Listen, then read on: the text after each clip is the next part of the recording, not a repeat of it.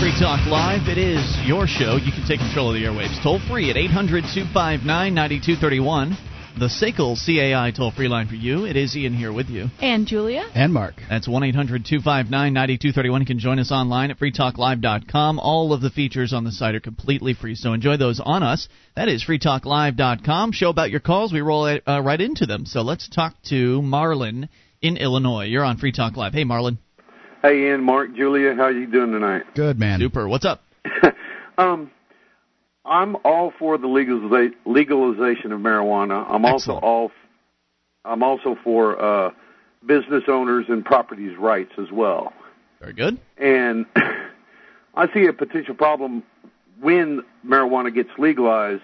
Employers saying, "Well, we still don't want our employees smoking it because you know they can harm themselves while working for us and that sort of thing." But the only problem with that is, is that marijuana stays in your system. The THC stays in your system for hmm. what 30 days or something to that effect. There's no real Right. test to know if you're high or not at that time. Yeah, currently there's no way to really tell if somebody's high at this moment. If they're operating a forklift or a front end loader or something like that, and they're um, stoned out of their gourd, there's no way besides looking into their eyes and sort of being experienced in that.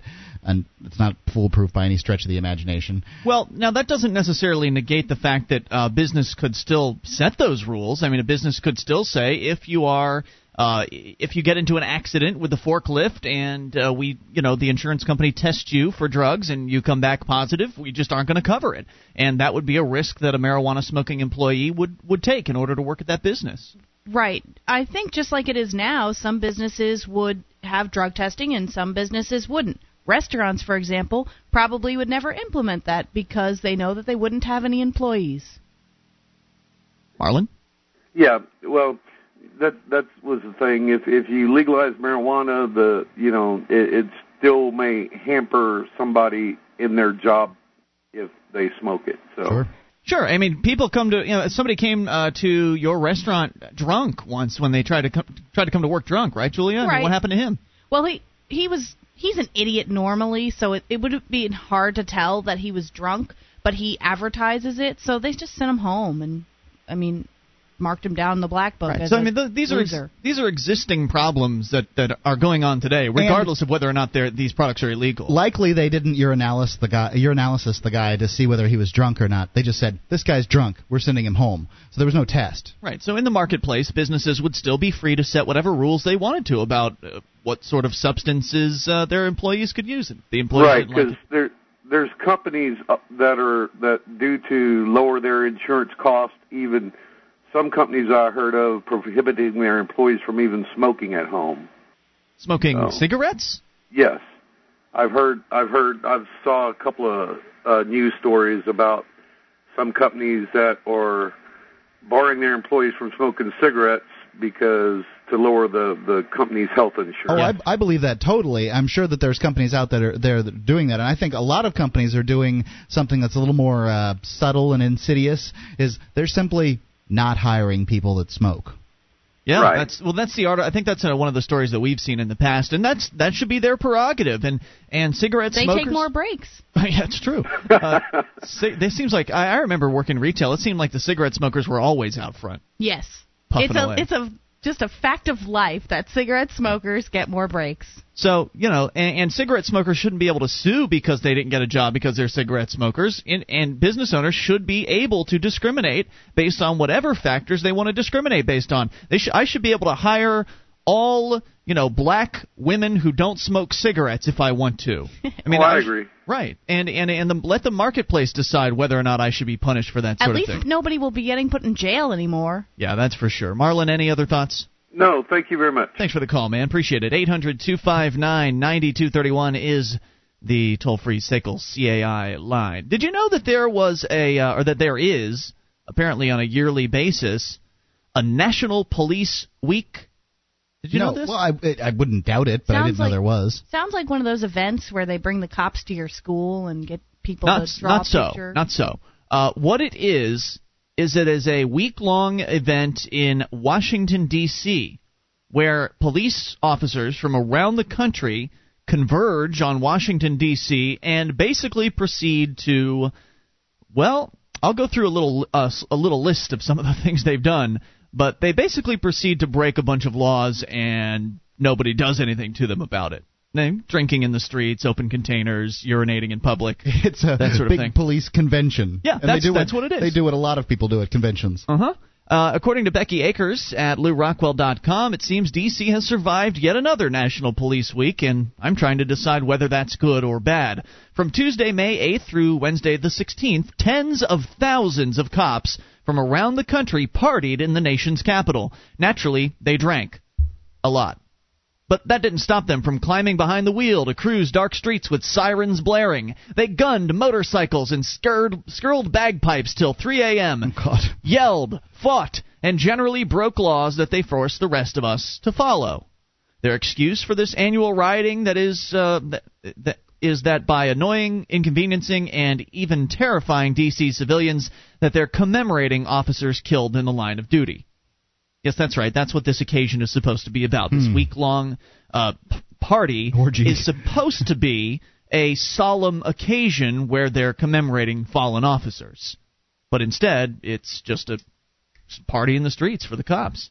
And no one does anything about it. DC police don't don't arrest these guys. Well, why not? Those cops likely annoyed and inconvenienced and terrified folks while they were still alive. Alas, after sleepless oh God. after several sleepless nights, some citizens ran short of sympathy for the grieving survivors. They naively complained to the district's police, who responded by joining in the fun. One canny taxpayer finally videotaped the lawlessness for YouTube. This embarrassed DC's police chief into taking stern measures. She posted flyers asking the drunks to play nice. No doubt that had 'em trembling in their jackboots.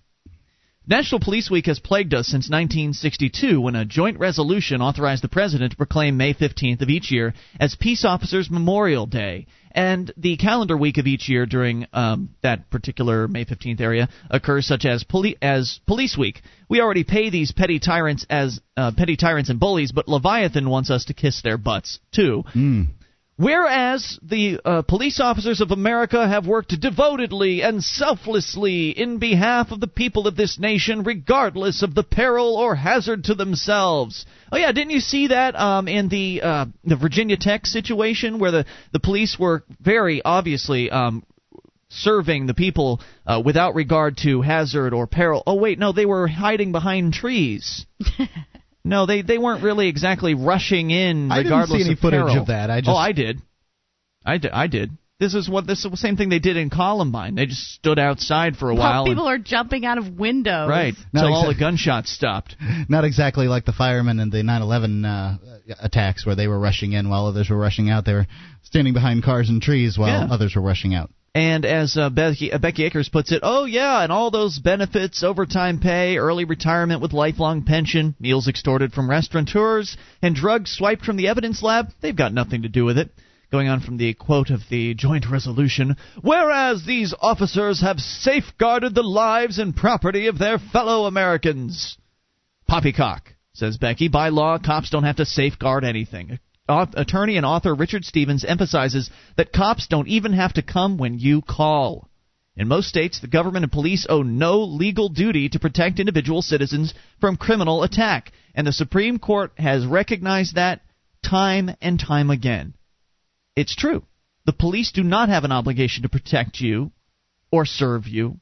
The police protect and serve the state. That's why they exist. The it's it's just kind of like a it's like a mirage. They're putting on a show for people. They're trying to get you to think that that's what they do, but in fact, they it's not their responsibility. Uh, the District of Columbia's highest court spelled out plainly the fundamental principle that a government and its agents are under no general duty to provide public services such as police protection to any particular individual citizen. That's what the court said. 800 259 9231. If you've got a bad cop story, you're welcome to share that with us. On the way, a story about some cops who decided they were just going to break into somebody's house just because they thought it was empty, and that's what they wanted to do because they're the police and they can do that sort of thing. And the uh, the rest of the story about the cops in Washington D.C., thousands of them, National Police Week, urinating in public, open containers, it's all coming up.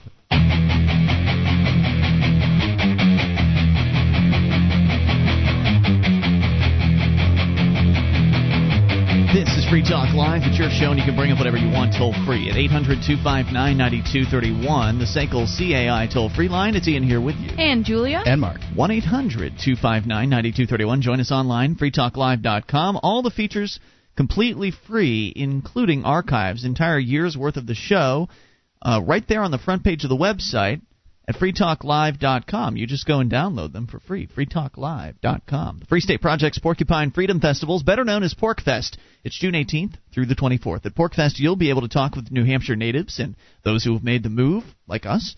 Hear and discuss the progress and the future of the Free State Project and discover new freedoms, new communities, and new beginnings. Register today at porcfest.com. That's P O R C F E S T.com. We're talking about National Police Week which goes on on a yearly basis in Washington D.C. Um, I had didn't know about this. It's the first time I've heard of it. it. Apparently, it's been going on for quite a while, and the stated purpose is that well, since so many cops have died over the years, we're going to get a bunch of cops together from around the country, and they're all going to come to Washington D.C. and commemorate the their fallen comrades. That's the stated purpose, and Mhm. on on its face, it sounds like it's a it's a very nice, solemn event. Sure, kind of like a Memorial Day thing. Yeah, remembering. But apparently, it's not so solemn. Apparently, the actual uh, the actuality is that these uh, the reality is that the police run rampant through the streets of D.C., blaring their sirens for no reason.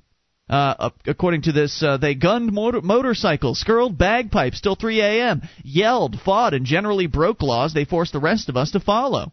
I saw video footage of cops very clearly carrying open containers out in the street. Now, look, I don't care if someone's carrying an open container in the street. In fact, I think those laws should go away. But while the laws are on the books, And the cops are enforcing them. right, the cops should be obeying those laws. At the very least. Right, but they don't because uh, well, they know they can get away with it. They're the police. Uh, who's going to arrest them? The other cops? Not very likely. Clearly. In fact, the uh, Washington D.C. Chief, chief of police didn't do a damn thing except post up some flyers asking them to be good. Most Americans, this It'd be is uh, funny if the cops just posted up flyers and asked us not to smoke pot.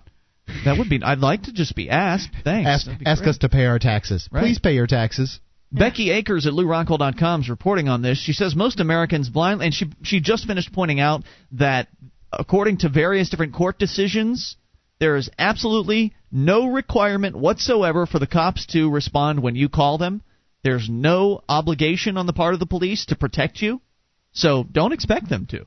If they do, then you got a bonus. But uh, you, it's it's up to you to protect yourself. Anyway, most Americans blindly believe that cops protect us from criminals. In reality, cops protect the state from us. That's been their purpose since the first police departments were organized in the early 19th century. Prior to that, kings relied on their armies to fight their enemies, foreign or domestic. Witness the Redcoats patrolling colonial Boston. Then in 1812, George III's Secretary for Ireland created the Peace Preservation Police to subdue Irish peasants upset at the British government's stranglehold.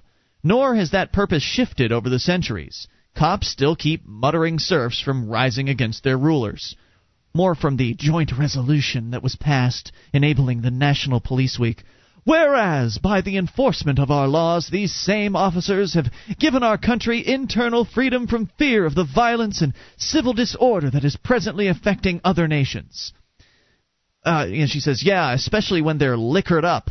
Whereas these men and women, by their patriotic service, I don't know about you, but subjugating one's fellow citizens isn't exactly my definition of patriotic service. And speaking of subjugating citizens, uh, tomorrow night, I think we might get to a story about the cops actually threatening and then choking a man um, because he wasn't doing what they wanted him to do. And their dedicated efforts have earned the gratitude of the Republic, or at least of its politicians. And so cops annually invade Washington D.C. They may raise a bottle of they they raise many a bottle of bud to those who paid the ultimate sacrifice during the preceding year, all 160 of them. That small number is the nation's annual average of cops who die in the line of duty, and it has been for years. About half of them are shot, and the rest might arguably be excluded from this figure because they perish in car crashes. And I'd like to insert here that of those half that are shot and killed, I'm curious how many of those people, uh, those police officers that died from bullet wounds, were involved in no knock drug raids? how many of them were involved in enforcing the war on drugs? Well, I wouldn't want to minimize um, police that are uh, killed in the line of duty, um, you know, doing their legitimate jobs. But I would think that there's a certain amount of uh, cops that, that are involved and um, that are killed while doing these no-knock raids, which I would say is not a legitimate uh, role of law enforcement. And it's not just no-knock raids; it's any sort of drug enforcing operation, like a sting operation. There have been cops that have been just shot out in the street. Um, but you know, trying to buy some crack or sell some crack, and the deal goes bad, or someone gets gets wise and just realizes it's a cop and shoots the cop. So you know, there's a variety of different ways but they all usually have to do to the war do with the war on drugs. If it weren't for the war on drugs, a lot more cops would be alive today. We can only envy such low fatality since cops kill many times that number of civilians each year, and justifiably too. See, it's murder when a citizen kills a cop, but it's justifiable homicide when they kill us. A report from the U.S. Department of Justice contains this stunner quote, The use of deadly force against a police officer is almost never justified while the use of deadly force by police often is. Killings by police are referred to as justifiable homicides, and the persons that police kill are referred to as felons. What handy logic! Cops kill felons who are felons because the cops killed them. Police justifiably kill, on average, nearly 400 felons each year. And that estimate is low. It's also unreliable. Despite a 1994 law ordering cops to report all shootings, precincts voluntarily report only justified killings to the FBI.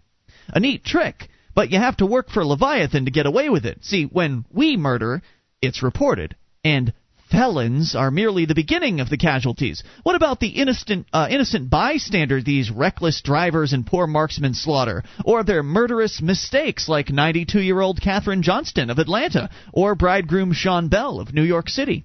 Dead civilians might as well be roadkill. Their deaths literally don't count. While cops drown their sorrows over their fel- uh, fallen fellows, let decent folk honor the fallen felons. It's easy enough. Just understand who the real criminals are. You know, it's a harsh article, um, but it wouldn't be written if it wasn't for some police officers out there acting out and. Uh, you know this this whole uh, cop day celebration in Washington D.C. where they go and act crazy and drunk and um, clearly they've got videotape of all this stuff happening. Mm-hmm. Um, I believe cops have to uh, let loose now and then too. They shouldn't be doing it in uniform, that's for sure. I don't think they were in uniform. Well, from they, what I saw. They shouldn't be doing it at a cop convention. Yeah. They, you know, if they want to do such a thing, go to Vegas and do what you know, and be a civilian for a while. Let's talk to. Oh, go ahead. I, I was just going to say my issue with it is just that they enforce those laws all the time. It per, it makes me angry. Yeah, open container. They they yeah, get people for that off, they quite love often. that. They do it in Keene here a lot with the college kids. Let's go to Owen in Washington. You're on Free Talk Live. Hey, Owen, what's on your mind? Hey, uh, you guys ever get tickets by those cops? They're trying to enforce, you know, unjust laws. Have we ever gotten a ticket by a cop? Yeah. Uh, I I don't know. Yes, I guess I have gotten a ticket before. Well, then what you can do to protest it when you lose in court, like a traffic ticket or anything, go pay in pennies. Oh, that's a that's a good one. Hang on, if you got more, Owen, 800-259-9231. They hate that stuff. They've got a little trick for that now. More on the way. This is Free Talk Live. I want to find out what that is. One of the bonuses you'll get as a Free Talk Live amplifier is access to our classic archives. For just $3 a month, you can become an amplifier and you'll help us get on more radio stations and MP3 players. Get the details at amp.freetalklive.com. That's amp.freetalklive.com. This is Free Talk Live, and it's your show. You can bring up whatever you want toll free at 800 259 9231, the SACL CAI toll free line for you. Ian here with you. And Julia. And Mark. 1 800 259 9231. You can join us online, freetalklive.com. Shrine of Female Listeners is there. Dozens and dozens of ladies have taken the time to send us their validated photo and prove they listen to the show. You can see what I mean by heading over to shrine.freetalklive.com. That's shrine.freetalklive.com. Do you know if your hard earned wealth is at risk? If you have a business, um, there is a 1 in 3 chance that you'll be named in a lawsuit in the next year. The lawsuit could destroy your business and leave you penniless. KeepYourAssets.net uh, is our experts in sheltering what you've earned. Go to KeepYourAssets.net and take their asset protection crash course today. That's KeepYourAssets.net. We just got off the phone with Owen in Washington. He dropped off during the break, but he made a pretty interesting point about if you get, for instance, a speeding ticket that he suggested maybe paying it with pennies.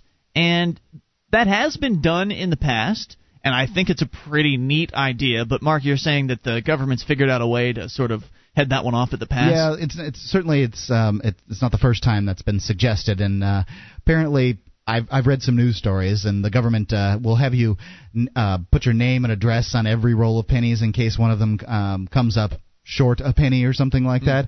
So that's sort of how they manage to keep you from uh, paying in pennies because, well, you know, it's pain for them. Yeah, so probably not really going to work, and it will just end up being more of a hassle than you expected it to be. Uh, because somebody's got to roll those pennies, right? I mean, it's either you or the bank, and the bank probably doesn't want to roll, you know, a thousand dollars worth of pennies or two hundred dollars worth of pennies. It's that's a lot of pennies. Yeah. And uh, so Didn't we see um, somebody who paid a uh, fine in like a um, they put all the money in a big chunk of lucite or something? yeah, who did that? I think it was one of our listeners, wasn't it? I can't remember, but it was funny. Yeah, that was funny. Um, let's see what else. Oh, my favorite story. My favorite story about paying a fine was the guy that wrote a check and then proceeded to wipe his uh, area with the check, his uh, anal region. With, uh, Sent it in. How awful. Give it a little, give it a little streakage, and then send that in. You better be careful of that uh, with Homeland Security around. They're liable to get you for being a terrorist. Yeah, a biological weapon. Yeah. Let's go to Zeke in Pennsylvania. You're on Free Talk Live. Hey, Zeke. Zeke. Zeke, are you there? Zeke going once. Zeke. Yeah, I'm here. Hey, what's on your mind? Uh, you guys are talking about speeding tickets. I actually uh, am a podcast listener, so I'm just calling in sort of randomly about a ticket that I received on uh, Monday, and I have a little bit of dilemma concerning that ticket. All right, what's going on? I just started a new job last week, and uh, I was traveling to work, and I crossed this bridge I have to get to across one of the major rivers here, and um, the speed was reduced from like 35 to 25 there. Just, I, as I found out later, it's basically a speed trap. Sure. And I was cruising. Most tr- uh, traffic I travel was like 40, 45, and I was basically absentmindedly driving to work, plenty of time. I get about two thirds of the way across the bridge, and I get pulled over by a cop who's very authoritarian. And I know from like you know watching Busted and stuff that I should, uh, uh, you know, act a certain way. And I did that. I was actually pretty confident there. Like you guys have talked about adrenaline rushes in the past, and uh, I really felt very calm in the whole exchange. I just wanted to get to work, so I was just That's very good. matter of fact. I didn't uh, grovel or anything. I just wanted to get my ticket and go. And of course, he, you know, I was a little bit late. So, and I have this ticket. I was he, this cop alleged I was driving like 65 miles an hour in a uh, 25 mile an hour zone. Ooh.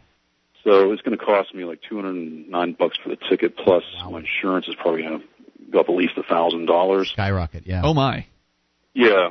So um, I'm planning on obviously trying to contest the ticket, and I have been in law for about a year and a half, so I know a lot about uh, procedural issues and things like that. And I feel Okay. like I could probably go in and um, argue with these guys and at least get off on um, uh, weaken their case or look at the holes in their case and get off that way, or just become such a procedural pain in the ass that uh, they'll just they basically try to get me out of there. I was kind of looking forward to that confrontation and actually putting the cop in the hot seat and having forcing him to you know answer my questions. Mm-hmm. So that's the one thing I can do. But I was prepared to do this until today when I received a call from an acquaintance of mine whose brother actually works for the same police department, and he asked me about for the citation number and the officer's name. And basically, in a long story short, he says his brother knows the chief, and if I, you know, he told me to plead not guilty, and then I'll meet with this officer and the chief for the the hearing, and basically, you know, use a corrupt uh, means to sort of get my the points reduced possibly, or the fine reduced, or maybe not have the cop show up at all. But the kind of Wait, trouble wait, wait, wait, wait, wait, wait, wait. wait. When you say corrupt, you just mean that the police chief's just going to pull a few levers and not have the guy show up, right? Pretty much, it's kind of like just doing uh, some you know special favoritism for somebody because they happen to know a cop. Now, I mean, the whole system is corrupt in and of itself, so I don't really know how much of a dilemma there is to go that route, the sort of the pragmatic route. Yeah, I don't see. Uh, you know, th- I agree with you. I mean, the system's corrupt. There are corrupt cops everywhere. I know there are good cops out there and everything, but if if I could get out of uh, you know a ticket by bribing a cop to the tune of a hundred bucks, I mean, if I knew I could get away with it, I'd do it in a heartbeat. Um, I don't know. I, I don't know if you could really get in trouble on this end. I mean, if it's uh, the chief of police who's offering to do something for you, could they charge you with uh, some sort of bribery charge or something like Well, that? Well, there's no going to, there won't be any bribery involved. It's just the fact that you know it's sort of that thin blue line. This cop will take care of his cop's friend, me.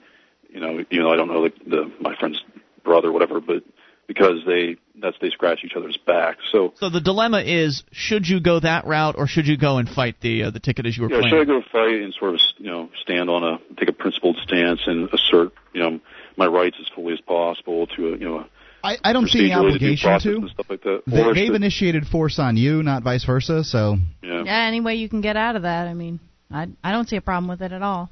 Well, the only thing is, I may have having to basically essentially plea bargain to a lesser charge, which, you know, I'm very opposed to that in general. I mean, this hmm. is obviously a petty issue. It's not, a, you know, it's not a murder trial or anything. But I see. feel that it encourages, you know, that sort of those sorts of deals. I mean, it's not. This isn't a standard one where a prosecutor's offering me a lesser charge, just basically calling it a favor. But it feels sort of the same way. So I'm just, you know, wondering what your take on it is. If it's, I'm making a Yeah, I see where you're coming from. So you're saying that basically, if you went in and fought it, there's a chance it could get dropped, and you wouldn't have it on your record or whatever. But if you Well- go, if you go in and plea out and take a lesser uh, sentence or lesser lesser penalty, then that'll you know that'll go through on your record, and uh, and I don't know. I, I see where you're coming from on that. That's a that's a tough choice. You know, on the one hand, on the other hand, also be sort of reinforcing the idea that you know, certain people that know cops can get strings pulled a certain way, and it just doesn't seem fair to the average citizen. I mean, the whole system's in and of itself isn't fair. I understand that. Right. So, And the, and so if you if you take their bargain, if you take this little under the table uh, agreement, then they win, right? I mean, they win because they're they're getting you to plead guilty. Um, whereas Well- if you plead not guilty, there's a small chance you might actually come out ahead. exactly. Well, there is the possibility. I mean, I mean, pleading not guilty to begin with, but they're they might handle a certain way that where I do end up pleading guilty eventually. I don't actually know what's going to happen. They said, you know, maybe this cop just won't show up at the trial, in which case I will be not you know, found not guilty. Maybe he will, and he'll ask me to do something I don't really want to do, but I'll always sort of be obligated. So it's sort of up in the air. So the uh, the under uh, under the table deal isn't even really very firm. You're not really even Yeah, like- sure what you're going to get out of it. exactly. I just have to trust the bureaucrats. You know, Oh, they'll take man. care, that they'll take care of me. So. Do you trust this person that uh, that called you? Oh, the cop's brother. Yeah, I know him pretty well, but uh I don't know his brother at all, and I certainly don't know the chief of police. You know, Right. so It sounds risky. I don't know. I mean, if if you feel good about it, then you should do it. But if it's if it seems iffy or questionable, I don't know if I would go for that. I, I'm kind of torn on that actually, and I'm not in your your position. I'm not in a in possession of all the facts. But if you if you think it'll work out for you, then I'm I'm with Julia. Do what it takes to uh, to get away from the the charges, and do let us know what happens. All right, Zeke. all right. Thanks for the call. We appreciate it. And good luck. Eight hundred two five nine ninety two thirty one. when I w- worked at an Italian restaurant in, in back in Florida, uh, there's a deputy that used to come in on a regular basis, and he was a really nice guy, and he gave me a business his business card to put in my wallet just just in case. yeah, he So was be- could- he was being a nice guy. Julia. Yeah, he was. Well, no, the reason for the business card was what? I just if I got pulled over and they asked for my license, for example, I kept it in front, so like the Indian River County business or sheriff's department business card was right. Would on- you have handed it to the uh, the cop and I- said, "I know so and so"? I don't know, what? but he was a high-ranking deputy. He was Mm-hmm. very high up in the ranks. So if it had been a sheriff, I probably would have. I wouldn't do it. did it he with a suggest cop. to you that you know this was like a get out of jail free card or anything like that? He gave it to me with that intention. Yes. Interesting. Yes. 800 259 9231. You can take control. The cops break into an abandoned home. Coming up.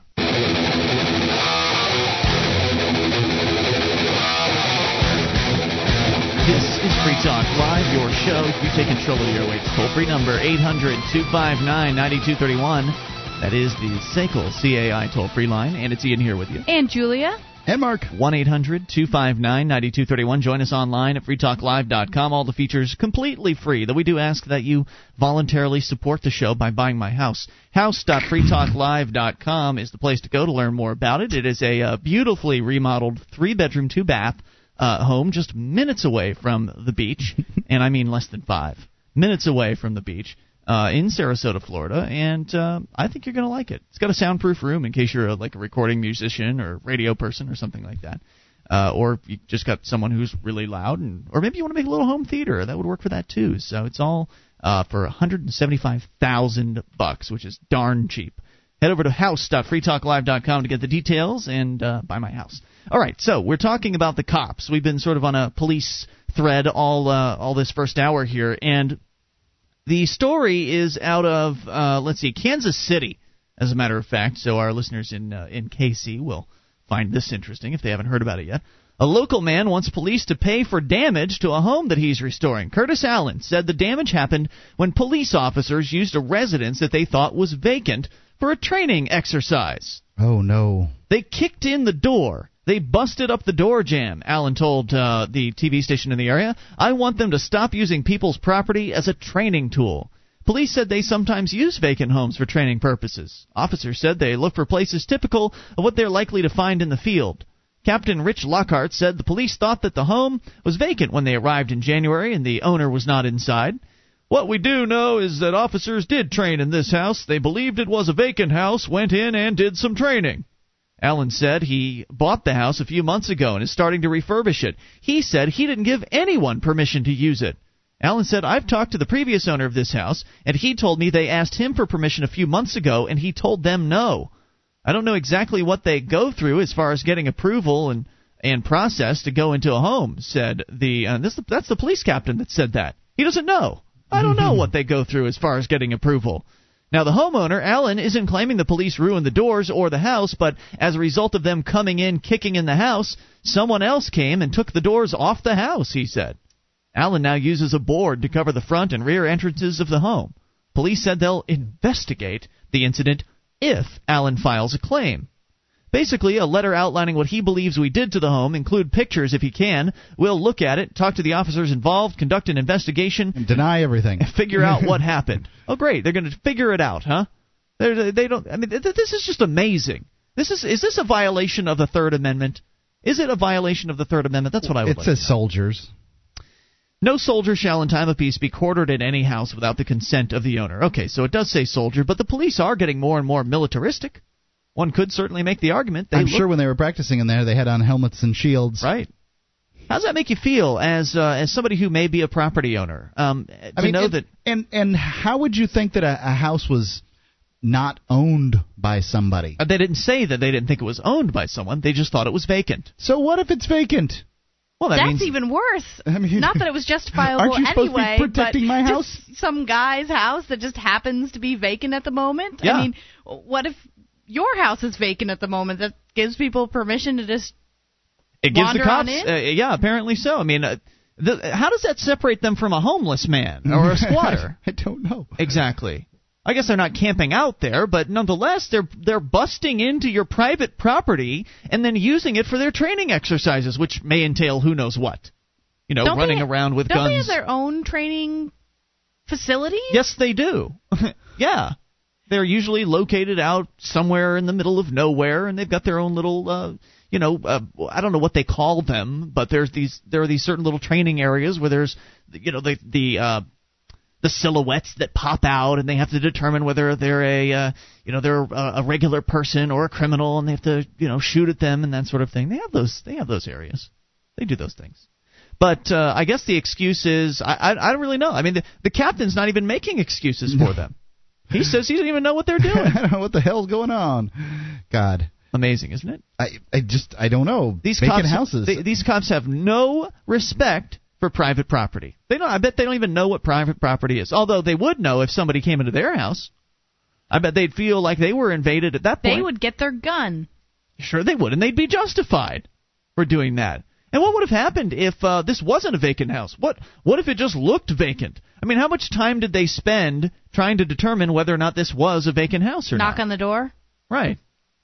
I mean, it looks vacant. You know, maybe there's a window busted out or something like that, but that doesn't necessarily mean anything. Right. I mean, what if I decided to take something, uh, you know, take a vacant car for a uh, joyride? Do you think I'd get? do you think I'd, so they'd throw me in jail for stealing it? Well, you would be thrown in jail, but Yes. a cop can actually commandeer cars and all that sort of thing. You know, at least they do in the movies. Eight hundred two five nine ninety two thirty one. Since we're talking cops, we'll continue. But coming up, we've got uh, we've got a, a certain type of plastic surgery that is a little unusual. You've heard of maybe breast enlargements and nose jobs, but this one happens below the belt. Talk about that. Scares me to even talk about on the radio. Yeah. Law enforcement, uh, the corrupt cops from StopTheDrugWar.org. Here's this week's crew. In Boston, a Massachusetts state trooper was arrested this month on charges he ran an OxyContin trafficking and extortion ring. This isn't just a bit player, he's running the ring. Trooper Mark Lemieux, who had a long career arresting drug traffickers, was himself arrested along with former state trooper Joseph Cantonese and two other people, including his girlfriend. He had been assigned to the Bristol County Drug Force, but that didn't stop him from allegedly arranging with a drug dealer to let his girlfriend courier OxyContin from Florida to Massachusetts. Lemieux and company went down after the dealer got busted and turned state's evidence. Hmm. He had been a snitch for Lemieux, but now he snitched on him. Yeah, I was, you know, I was gonna ask, how is it that he knew how to bust all these other competing drug dealers? Mhm. Well, inside information. That's how it works, man. This goes on all over the country. And Mr. Lemieux is just one example of several police that have been involved in activities like this. The corruption is everywhere. In Kentucky, London, Kentucky, a former local police officer was arrested this month on drug sales charges. Brad Nighbert, the son of the Department of Transportation secretary, was an officer for the Williamsburg police for seven years. Things began to go downhill for him when he crashed his cruiser into a woman's car while on duty in 2006. Drug tests then showed that he'd consumed oxycodone and cocaine. Hmm. As the town board met to consider firing him, just consider it, uh, he resigned. He was later arrested on drug possession and other charges in that incident. While awaiting a September court date on those charges, Mr. Nighbert managed to get stopped for acting suspicious in the parking lot of a nightclub where a stabbing had occurred. Police found 14 OxyContin pills and $32,000 in cash in his vehicle. That's a lot of jack. After obtaining a search warrant and another uh, after obtaining a search warrant, another three thousand dollars in cash, fifty-seven methadone tablets, that's heroin, and ledgers. He's now charged with trafficking in a controlled substance, possession of drugs, and drug paraphernalia. Having uh, and ledgers, by the way, is like you know his business. He writes down you know who he's doing business with, how much business he's doing, that sort of thing having prescription drugs in an improper container, tampering with evidence, carrying a concealed deadly weapon, and impersonating a police officer. Dallas. A former Dallas police officer was found guilty in the pool chalk scandal last Friday. Former officer Jeffrey Haywood was convicted of lying on a police report by saying he field tested a substance believed to be cocaine when it was seized in May 2001. The substance turned out to be pool chalk. What is pool chalk? Uh, Oh, like you're playing pool? It's that little blue stuff, right? Okay. That you put at the end Sorry. of your stick? I, I was imagining Like a you know, swimming pool? Swimming pool. I, I, what do you use chalk for? Apparently, there was a trace of cocaine. More than two dozen people, most of them Hispanic immigrants, were arrested, convicted, and sent to prison as drug traffickers based on drug seizures that turned out to be pool chalk.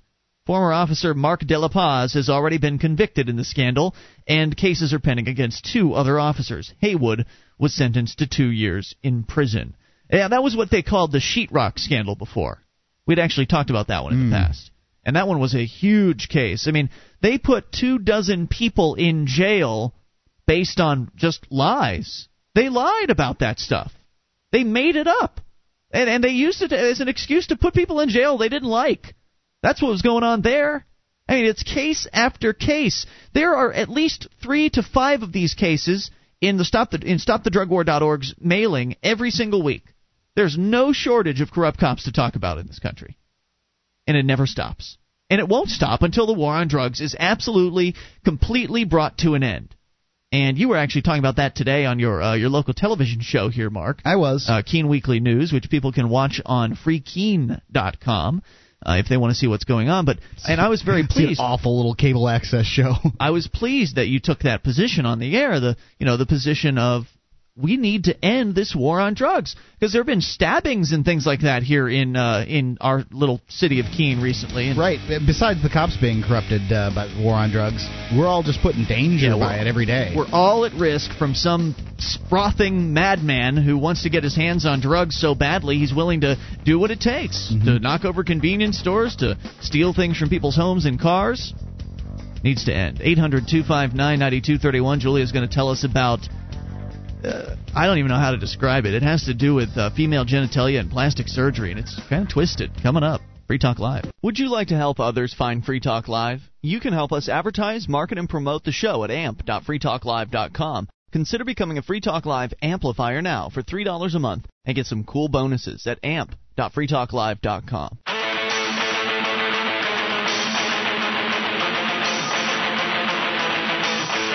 This is Free Talk Live. It's your show, and you can bring up anything toll free at 800 259 9231. That is the SACL CAI toll free line. It's Ian here with you. And Julia. And Mark. 1 800 259 9231. You can join us on our website at freetalklive.com. All the features on the site are totally free, so enjoy those on us. That is freetalklive.com. Well, plastic surgery is pretty popular in the United States. I don't know how popular it is, but it certainly seems that way, doesn't it? It it's, it hits media quite a bit. Uh, women, and this sort of ties into what we were talking about last week when Julia was on the show, and and uh, Americans' obsession with physical attractiveness and and beauty, and um, their constant. The American women and and men as well. I'm sure there's a significant portion of men that that this uh, sort of disease mindset infects. You know, the the mindset is that they're never satisfied. They're always too fat, always a little too ugly. Something's always my nose doesn't look quite right. Okay, fix the nose. Now my forehead doesn't look quite right. Okay, fix the forehead. Now my breasts don't look quite right. Okay, fix. You know, it's like it becomes an addiction for some people. Not all of them. I saw um, some lady who had like 40 plastic surgeries. Barbie doll. Mm. And she was frightening looking. Yeah, they had her on it, uh, Penn and Teller. Yeah, that's what I was going to ask if it was the woman on Penn and Teller. She had the Barbie boyfriend too, Ken. Ken doll. Ken doll. Mm-hmm. so yeah, it, it affects Americans of of uh, of all ages, and of course, the older that uh, the American who's affected gets, the more crazed they become because you lose whatever attractiveness and uh, youngness that you have, and it you it just becomes this endless sure. battle with aging. And time is not on your side when it comes to beauty. Nope. And so Americans are just throwing money down this hole of plastic surgery. And we didn't really talk about plastic surgery last week. Um, and the the type of plastic surgery you're going to tell us about, Julia, is one that most people don't really even. I don't, I don't think most people know it exists, but maybe I'm wrong. What is it?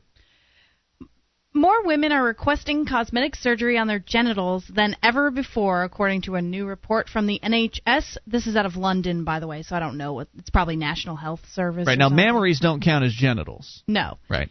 The report claims that in Britain, the number of labia reductions jumped to 800, almost twice as many over the past five years. Now, I read about this on Wikipedia a couple of months ago, mm-hmm. and I was just shocked. I was just shocked. I'd never heard of such a thing. It's called a labiaplasty. Well, and Maria uh, had uh, read on the air about a dentist who was uh, doing a home version of this on his girlfriend at one point. A labia reduction? Yeah, we we read this on the air. Okay. And just you know, she had basically uh, circum decided while they were doing the labia reduction, they decided to just go ahead and circumcise her entirely. What? Yeah. Oh. I, am sorry you don't remember, but that was uh, oh. one of the times that we, you know awful. We, we, talked about uh, female genital That's mutilation. It is shocking, yes. But in this case, they're reducing the size of one of their parts of their anatomy. Right, which is the, the inner lips of of the vagina. Okay. And um, I don't know. I guess on a personal level, I find breast enlargements to be kind of twisted.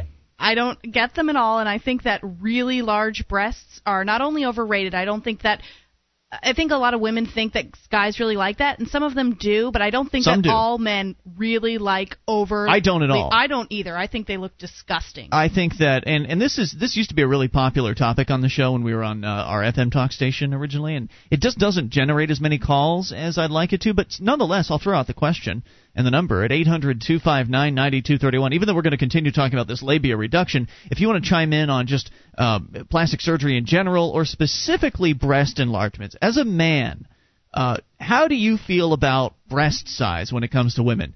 Is there really something to big breasted women being more attractive, or is that a common misconception? Is that something that uh, has been somehow bred into our culture when it's not really even true? For me, um, when, when a woman's breasts are bigger than proportionate, I think it's kind of freakish personally. And uh, I, I find it I find it very unattractive. So I know that it's not it's not the case with me. Mark, how do you how did you I, I think that they probably get some attention, and not from necessarily a romantic side, but just sort of more attention um, in in in real life. You know, out there in the workplace, uh, in their personal lives, not necessarily from a romantic point of view, but you know, sort of sets them apart. I know that that's uh, you if know that's something that a woman wants to do, I don't have a problem with it. if it's something she wants to do. I it's I don't have a problem with that either. It's her That- body. Yeah, exactly. it's her body, but I think that the um, the motivating factor has a lot to do with a what I believe is a misconception, and that is that most men like large, uh, just obscenely large breasts, and I don't think that's the case. But I'd like to hear from you. There's certainly ones I've seen online that are just ludicrous. Um, but you know, I either way, if it works and then, for them, you know, then there are the there's also a segment of guys that that like breasts to be big, but they don't like them to be fake as Yeah. well. Right. And so that's why the you know they're they're trying to rack their uh, they they're willing to spend a lot of a lot of money on breast enlargements that don't look like they've been enlarged Now, that sort of thing. I don't know personally, obviously, but um, I've heard that from men who have touched them that fake breasts feel different. Is that true? So I hear. you're asking me. I don't know. I don't know, I either. assume- I've I've heard the same thing though. I've heard that you can sort of feel the if area I where answer it's if I answer that question, I'm in big trouble. I just want you to know. Let's talk more about the uh, the labia reduction here in a moment. Uh, and by the way, this is all clinical. This isn't pandering or anything like that. We're talking about this from a clinical aspect. Let's talk to Mark in Mississippi. So keep it clinical when you call in. Hey, Mark. Hey, how you doing? Great. What's on your mind? Well, it, it's the topic of Iran this time. Do what? Um, uh, the topic of Iran. Mm-hmm. Uh huh. Okay, today on ABC News, they uh, said that they had uh, infiltrated the place and trying to get people to turn over to American side. Uh-huh. Okay. They've spent they've sent right. in uh, CIA um, agent. Is that what you're talking about? The CIA situation? That's what I'm talking about. yeah, yeah, yeah. We okay. re- we reported that earlier this week. Did you have anything to say about plastic surgery?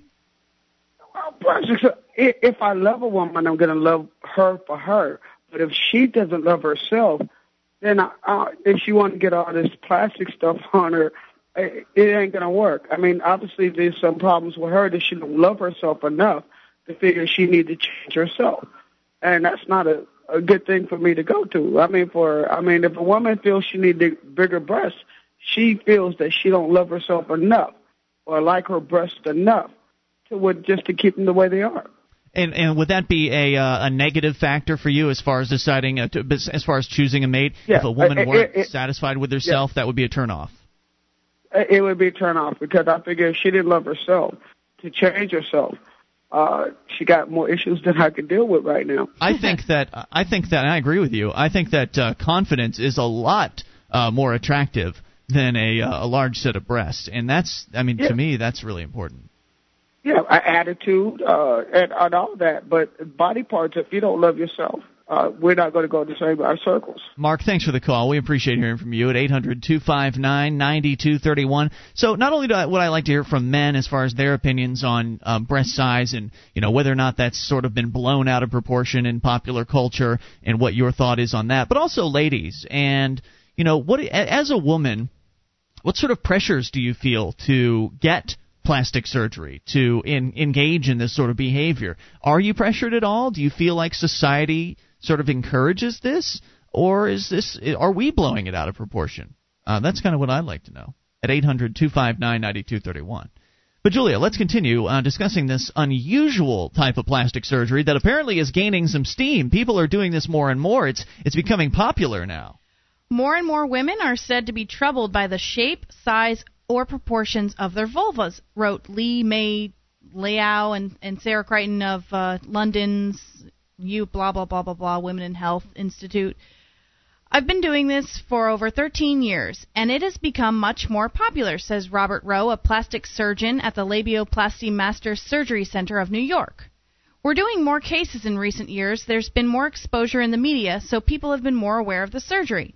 Patients who sought genitoplasty uniformly wanted their vulvas to be flat and with no protrusion, similar to the prepu- prepubes- pre- Pubescent? Prepubescent. can't, can't get that word out.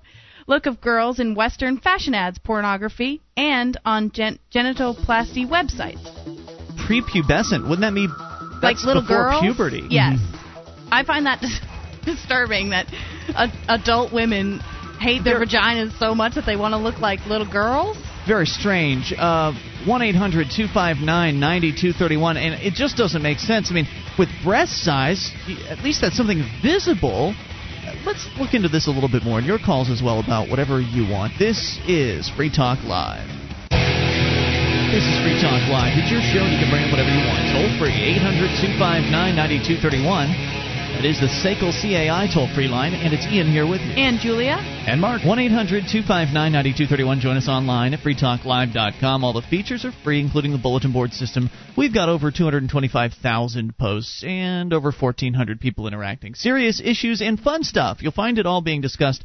And that it's and it's all there for free at bbs.freetalklive.com. I was just actually checking the current post count. We're actually now over 235,000 posts right there. bbs.freetalklive.com talking about a a certain brand of insanity.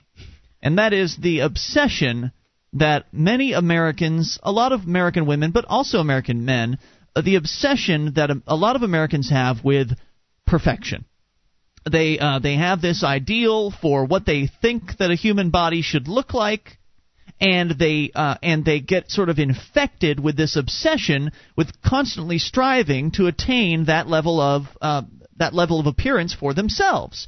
And of course, breast enlargements uh, for women have gotten very popular over the last you know few decades, and and you know cost a lot of money and the women are changing their appearance. They're obviously not satisfied with themselves. And i'm concerned that a lot of women won't be satisfied with themselves when they're when they're done with their breast enlargements they'll find something else about themselves that isn't up to par isn't up to their standards that they want to change and they're going to spend some more of their hard-earned money on and uh, and and then go and cut themselves up. That's that can't be good for you just in general just cutting and changing and and doing all that. And and now we're talking about something I think is like the height of the the finality of the, the the apex of this disease, and that is that women are actually cutting their genitals, their their these labia reduction processes. They're they're slicing their genitalia and restructuring it in order to to have it look different. Now, I, you know, I, I don't, I don't have a problem with a woman getting a uh, breast enlargement if that's what she wants to do for whatever reason. Um, but I do sort of think that there's a phenomenon out there where um, people in general will think that it's th- their their physical appearance is far more important than they who they are as a person. Yeah. And so they'll they'll change themselves physically rather than uh, look at themselves from the inside, where they may have some more uh, bigger problems, and somehow they they expect to solve their problems by changing their breast size, or you know, I, I don't know what a guy is going to do necessarily, but I know that they get plastic surgery. Um, Yeah. So you know that that's probably my biggest concern in the area, and and this just sounds disturbing entirely. Well, the the weirdest thing about this is that you know with other with other uh, examples of plastic surgery, whether it be facial reconstruction or breast enlargement, you can at least see the results, right? I mean, on a daily basis, you can see, oh, your nose looks different, or oh, your breasts are larger. Um, it doesn't it doesn't do anything for me. I think it's weird personally, but at least you could sort of make the connection and understand why that was being done because it's visible. It's an advertisement. You know, these women that get the breast enlargements, they want to advertise themselves to the potential men that are out there because they believe it will get them a higher quality man or something like that. I'm not really quite sure what goes through their heads, and if you know, I'd like to hear from you at 800 259 9231. But with the labia reduction, there's nothing visible there. Uh, and it would seem that when someone um, is to finally view this, and this is this this isn't just the, the purview of strippers and and uh, and porn stars, although that's where it started. Right. Apparently, there's a large number. I believe it was Wikipedia's page where that I'm citing, but I, there's a large number of porn stars who get this procedure done. So women see this in porn and think that that's what their vagina is supposed to look like. which is just amazing. So it started with them, but most people don't advertise their genitalia. You, you can't walk around in public showing off that region. hey, you want to see my operation? Um, and so it would seem to me that if someone were to get this labia reduction, the only time anyone would ever become aware of such a uh, of that procedure being done is when you've gotten to the point in a relationship whether it be a one night stand or whether it be you've been building up to that point for a while, whatever your preference is, when you've gotten to the point of getting ready to have sex with somebody. And in many cases, with uh, first time uh, with a first time encounter, you know, the lights might be off, somebody might be a little bit uh, shy or whatever. I mean, in many cases, you might not even see what's going on down there. It's it's very unlikely that you're going to be How- inspecting. How hurtful would it be if uh, you know the the potential partner there never even noticed and didn't even care? I guess. I mean, maybe the maybe the the intent is It's- that which seems likely That to me. seems very likely since vaginas all look different. Well, that's true, and I guess that's the intent, right? Because the woman must be concerned that if her labia are too long, that they'll be noticed, and they will, the man will care about that. And I mean, can you imagine, as a guy, Mark? Can you imagine getting a, you know, you've got a, a nice lady that you've taken out for dinner, you take her back to your place or whatever, things start moving in the right directions, and then, you know, she takes off her clothes, and and Ugh. you would say, "Oh my God, your labia are so long! I'm out of here, baby. See you later." Are you kidding me? it doesn't seem like it would be a real issue. Right. But what else could they be concerned about? I don't know. 800 259 9231. Let's go to Liz in New York. You're on Free Talk Live. Hello, Liz. Ladies first. Um, as far as the labia goes, I don't. I, it might have to do with sensation. I really didn't want to comment too much on that. Well, I don't think that, and, and that is actually coming up later in the article, um, as I, or at least the article that I had about this, because I had the same, uh, a similar one tonight. The the concern is that the operations are going to reduce sensation, not enhance it. Uh, that's what I would think. Right. I agree. Uh, But as far as cosmetic surgery in general and breast enhancement or enlargement, hmm um, I, th- I I have mixed feelings. I mean, uh, uh, ever since I'm a teenager, I'm 42, and since I'm a teenager, I've never really liked the way my breasts point. You know, they point out. hmm there are things I personally I have you know that we all have an eye for what should be beautiful, and we're all very influenced also by mainly the media and and you, you know I I think Sure. that you'd agree that the media dictates to women uh, their image, you know, what's ple- and men, right? I I agree with you entirely. So it's hard for me when I think about having maybe my breasts lifted and enhanced somewhat proportionally though because I think that some women look like absolute freaks. they do. They just look like freaks and I think that the men that gravitate towards that type of a woman uh, are not men that I would be uh, find attractive anyway no Right. matter what they look like on the outside. But I at the same token wouldn't you know, I, I don't think I, I don't think I can make you know a judgment and say it's completely wrong to So you're- you know you're enhance your looks. If I had a very prominent bone in my nose that you know made my nose look gigantic, I think that it may, would only make sense. We have the technology, you know, the medical technology. I think it would only make sense to have my nose reshaped. I just think that you did. And the you reason know, for that is because you just aren't satisfied with yourself, or you're concerned about being able to find a uh, to find a mate.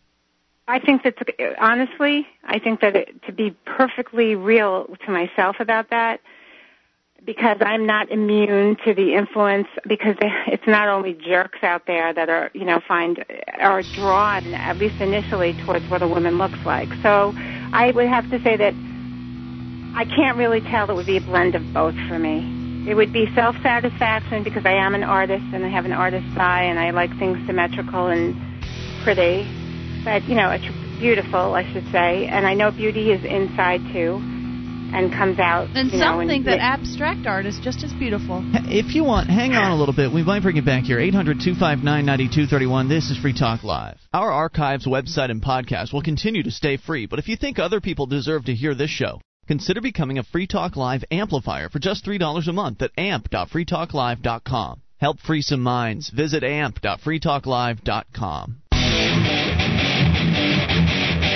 This is Free Talk Live. It's your show, and you can bring up anything toll free at 800 259 9231. You can join us online at freetalklive.com. All the features on the site are for free, including the live streams, broadband version of the show, and a dial up version. Both sizes will fit virtually, uh, one of those two sizes will fit virtually any internet connection. Uh, it's all there at freetalklive.com, and it is for free. Wouldn't it be great to have an ex narcotics officer be your personal coach to keep you from getting busted with marijuana? Go to nevergetbusted.com and view clips of the recently released DVD that gained world attention. Nevergetbusted.com. We're talking about plastic surgery. We're talking about uh, modification of one's original self and trying to achieve this sort of Adonis like figure, this fantasy. Or Aphrodite, and yeah, the case may be. Uh, this fantasy figure, this perfection that is, in my opinion, unachievable. Um, these people that get hooked on plastic surgeries and they keep doing the surgeries, they don't look better after all is said and done. You mentioned Mark uh, Barbie doll, this woman that has had several dozen plastic surgeries done to herself. She's one of the most atrocious looking people I've ever seen. And I would like to have seen. I would have Michael liked to Jackson's seen, probably a good example, also. He's another good example. You're right. Uh, and I would have liked to have seen what she looked like before she um, she made all those changes. I bet she was probably decently attractive in comparison to what she looks like now. And so I, I guess I'm just concerned that this might become an addiction for some people, and I'm just generally concerned with the fact that people feel the the need, they feel that they should change themselves, that they're so dissatisfied with themselves that they must go through um, the process of literally cutting themselves open and modify uh, and modifying themselves. Let's go back to uh, Liz in New York. Now, Liz, Julia pointed out during the break that she been, you've been pretty honest with us. I mean, about your feelings in regards to uh, surgery and that sort of thing. Liz, yeah, well, I don't. I, you know, I'm listening to you again, and I, I guess I don't really fit in the category. My comment is not exactly because I, I think the Barbie doll you're talking referring to is I think her name is Tabitha or that's the name she uses. I've seen her blonde long hair. I've seen her, you know, like actually boast about you know her well admit her addiction and she loves it. I mean that's what she says anyway. And uh, you know, Michael Jackson is is a, is a horror story. It's pathetic yes, to look is. at somebody like him. But then there's Cher, and I regardless of you know whether that's an image of of a pretty woman or not to you personally, I don't think her surgeries were bad at all. Right, and it wasn't a disaster, and she's certainly shown not some at all. measure and of she success. looks, she's exactly. She looks very healthy and quite youthful. I, I have no idea how old she is. You know, Actually, I've got to say that I feel like if if you do go through this, you're approaching it with the right attitude. I, I you know, from my personal point of view, I don't have a problem. Okay, if you're going to go through it, I think Liz has the the most healthy attitude that one could could have when approaching this. But Liz, would you would you agree that um, the your desire to change yourself stems more from society's influences on you than anything else? I, I probably, and that probably stems way to, way back into my childhood as well. D- Was there Because something the specific? messages that the message that we get messages when we're very young, when you're going through school, somebody looks at you and makes a remark. You know, I, you know, it just stings. I have a 12 year old right now, and I'm watching him, and he's a boy, and he comes home sometimes and he starts leaking, you know, things out that went on during the day, and I am amazed how how he's affected. I, not Sure. maybe that's a reflection on me, but Well, no, some I'm not, you should that- be amazed. I mean, the the, the way some kids. of the things that are said, Yeah. you know, among each other, uh, are so cent- cent- uh, centered on their physical appearance. Yep. It's gone way and beyond it's almost crippling eyes, you know? emotionally when these kids get and I and then I can go back to my own childhood and I'm just an average looking person. I have my good days and I have my not so good days, Mm-hmm. but my own childhood I can remember getting digs once in a while from somebody that just it was like a scar. Whether I, you know, I mean I was a kid, Yeah. so I, I didn't It's have tough. the and it's getting worse. It's gotten worse, I think, over the years as uh, as society has become more and more obsessed with appearance. Uh, young people have gotten more and more vitriolic and, and spiteful towards those that, that don't approach that sort of um, that beautiful ideal. And uh, and kids can be so harsh about it. I mean, it, it goes far beyond four eyes and and other ins- insults that people might have gotten when they were in school a, a couple of decades ago. Kids are really mean to one another these days. and that and that perfection and flawless beauty is very very prevalent on the internet. Yep.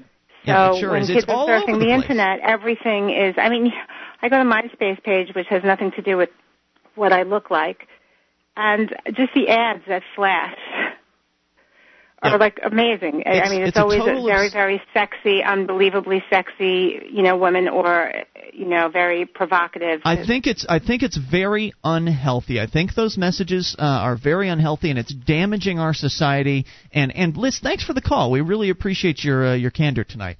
Eight hundred two five nine ninety two thirty one. If you look at it, it's everywhere. I mean, she's right. It's it's all over MySpace. Look at pop music, for instance. Why do they call pop music pop music? Popular. popular. Why is pop music popular? Uh, because people like it. It's not because it's really great music, is it? no. No, largely it's marketed well. Why is it marketed so well?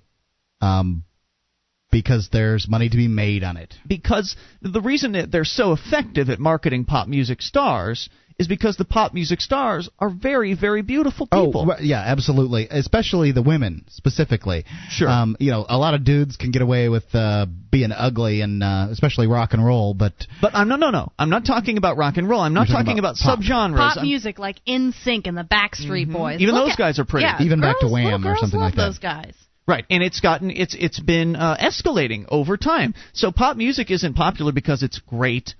Uh, because you can put a pop music song up next to some guy playing a guitar in a bar, and the guy do, playing the guitar is probably going to be more talented than the pop music kids. In some cases. But the ta- the pop music people are are picked on the basis of being pretty. When was the last time you saw a 300 pound pop music star? Never. It yeah, it just doesn't happen. It can't possibly happen. Even if the a 300 pound person were to get on American Idol and win, that person would never go any further in their career because yeah, they might be very, very talented. but- Right, and and odds are good they'd be more talented. And so there's pop music, of course, movies glamorize it. You you don't get cast in a TV show. uh, If you're an ugly person, you don't get cast on television or in a movie unless you're specifically playing an ugly role. Everyone else usually is is one of the beautiful people, right? Yeah. And so I think this Ugly is- or fat. I think this was really damaging. We'll continue to discuss this. Uh, let's continue with the phone calls though and talk to Lee in Montana, listening on KGEZ. Hello, Lee. Lee. Yes, good Hey. day. Hello, sir. What's on your mind? Well, I don't know that Blues Travelers guy. Uh, has got to be getting close to 300. The harmonica player. I don't know if Okay. you'd call that pop music or not, but I he's- don't know. I mean, I think He's pop- pretty big dude. I, I think pop music is mostly to uh to, to appeal to the younger sex. Yes. Now, you know, not. Oh not yeah, something I, I knew what I you meant, like. but you Blues, know, Blues Traveler had a hit or two, I think, in the 1990s. It's certainly possible for a niche genre like a Blues Traveler to break out in, into a popular hit. But Yeah. but I, you know what I mean. You know the that wasn't produced. why I called. But um, I had three things uh, about that. My ex-wife, um, when she was in high school, at the very end of summer, just before school started, uh, got a nose job. And uh well, she shows up with two black eyes and like, God, were you in a car wreck or your brother hit you or what happened, you know? And she looked that way for over three months. Not, ver- not very beautiful with the black eyes, huh? No, and her uh, dad was German, Austrian uh, ancestry, like third generation or something. But she had his nose. Oh, her nose had character, and uh, She changed that. she changed that, and she got the his insurance to pay for it because the doctor says, "Well, you got a deviated septum, so they could do a nose job on the insurance company." And even when I was a junior in high school, I said, "No wonder insurance costs so much. People are always scamming them." Wow. Um, I mean, it it bugged me back then, but anyway, it didn't keep me from marrying her ten years later. But um, when we went to court for uh, temporary custody hearing, my attorney had never seen her before. We're Oh, okay. in. All right, hang on, Lee. We'll get to this. The courtroom drama section. Hang on. 800 259 9231. Talking about plastic surgery and people who are just not satisfied with themselves. It's Free Talk Live. This is Free Talk Live, your show. You take control of the airwaves toll free. 800 259 9231. The SACL CAI toll free line. Ian here with you. And Julia? And Mark. And you can join us online at freetalklive.com. All the features on the site are completely free, and that does include the uh, Shrine of Female listeners, ladies who have sent us their pictures from around the world to prove they listen to the show at shrine.freetalklive.com. And a great way to help support the show is to buy some stuff over at amazon.freetalklive.com. When you shop through that link, Free Talk Live gets a percentage of your purchase. So just enter their site through that link, amazon.freetalklive.com. Get your shopping done and feel good because you know that you helped out Free Talk Live at the same time. Let's go back to the phones, back to Lee in Montana, listening on KGEZ. We're talking about people who are obsessed with changing themselves. They're never satisfied with themselves. There's always some new uh, surgery they've got to get to uh, pursue the path towards perfection. And I think society has a lot to do with the reason uh, reason why people in America think this way, and, and it's a lot of the Western world as well. But Lee, you were telling us about your ex-wife. And apparently, uh, the two of you met in high school. She qualified exactly for what you just said. She was never satisfied with herself. Uh, Yep. Always had something wrong. But but, But, now, um, but you were satisfied with her, weren't you? I mean, why was she? Yeah, well, I signed up for the program, so yeah, you know, you'd think that was okay. I wasn't her only boyfriend ever. I, she's tall, thin, uh, smart, uh, you know, not a bad looker. Just after her nose, and that's what brought me to the attorney. Never seen her before, and he says, "How much money did she get from the doctor?" I said, "Huh?" He says, "How much money did she get from the doctor?" She's had a nose job, hasn't she? I said, "Yeah."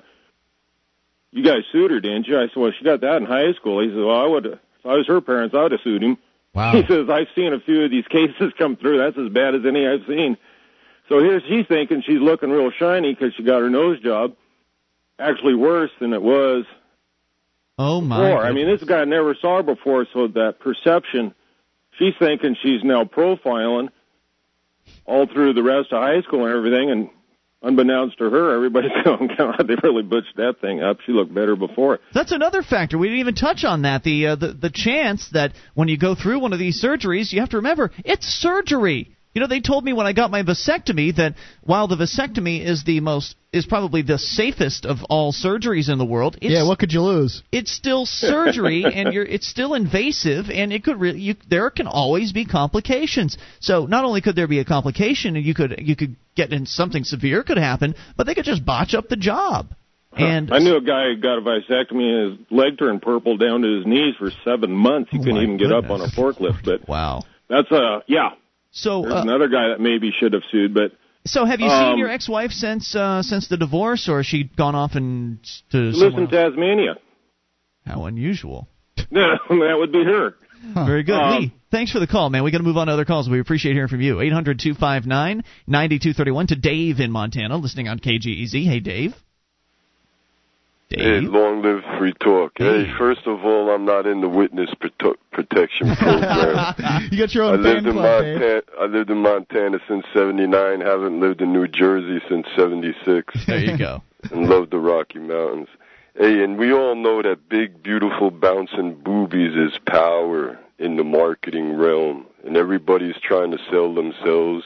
And women have a easy act, uh, market program right there with with the with the size of their breasts. And I noticed that larger breast women are more jovial, and if they make them feel better, why not? I, I a lot of the flat-chested women are kind of uptight. I I, I notice Do you think But, that uh, might be because you think if that's true? Do you think that because might be of because of society's Because of uh, society, thing, and and it's like the lady was saying, you know, the marketing Fifth Avenue. That's that's their greatest marketing tool is the female body, and with all this feminism and equalness and everything, I think the woman should stand up and slap that down. But they make money off of it. And that's one of the only ways they make money. It's an easy shot, like uh, basketball players or football players. It's an easy shot for them to make it, make the home run. They What can you- make a lot of money with their body, so they'll they'll Right. invest in that body. So I can under I could I can see where you're coming from on that. Doing it as because society is so diseased that you feel like you have to go along and Right. and upgrade your breasts so you can get a better job position or whatever. But how does that explain? Now wait, Dave. How does that explain the labia reduction, which is the original I think it's I think about? it has something to do with the tighten up. If you think if you know what I'm talking about, it doesn't have nothing to do with the looks. It's it's for the tighten up. Hmm. Now, because I they're would- old. definitely disagree with this because I have personally talked to women, friends, and things over well, the I years don't who know. hate See, I the way just their taking a vaginas guess. look.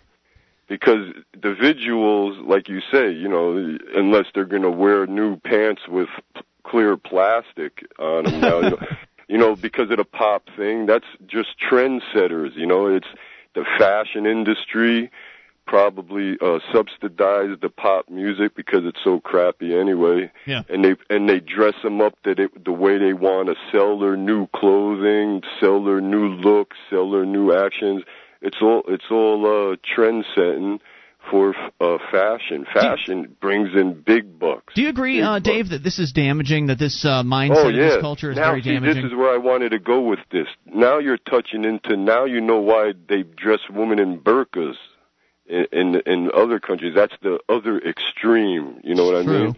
Because they they dr- they put the burqa on the woman so the man won't go wild with looking at a woman and everything, and then you know the body has nothing to do. But see, we're, we're in America. We could see both extremes. We know that it's to with money you could buy a perfect body you know that's craziness that's just you know the ultimate of greed and uh self-centeredness well, well, And well said, Dave. no Thank no you. guarantee you get a perfect body out of the deal. No, Yeah, certainly right. not. Uh, thank you for the call, David. We appreciate it. Eight hundred two five nine ninety two thirty one. Julia, were there uh, was there more to this story? Uh, yeah, actually, uh, just a little about bit more. labia reductions, the new craze in America.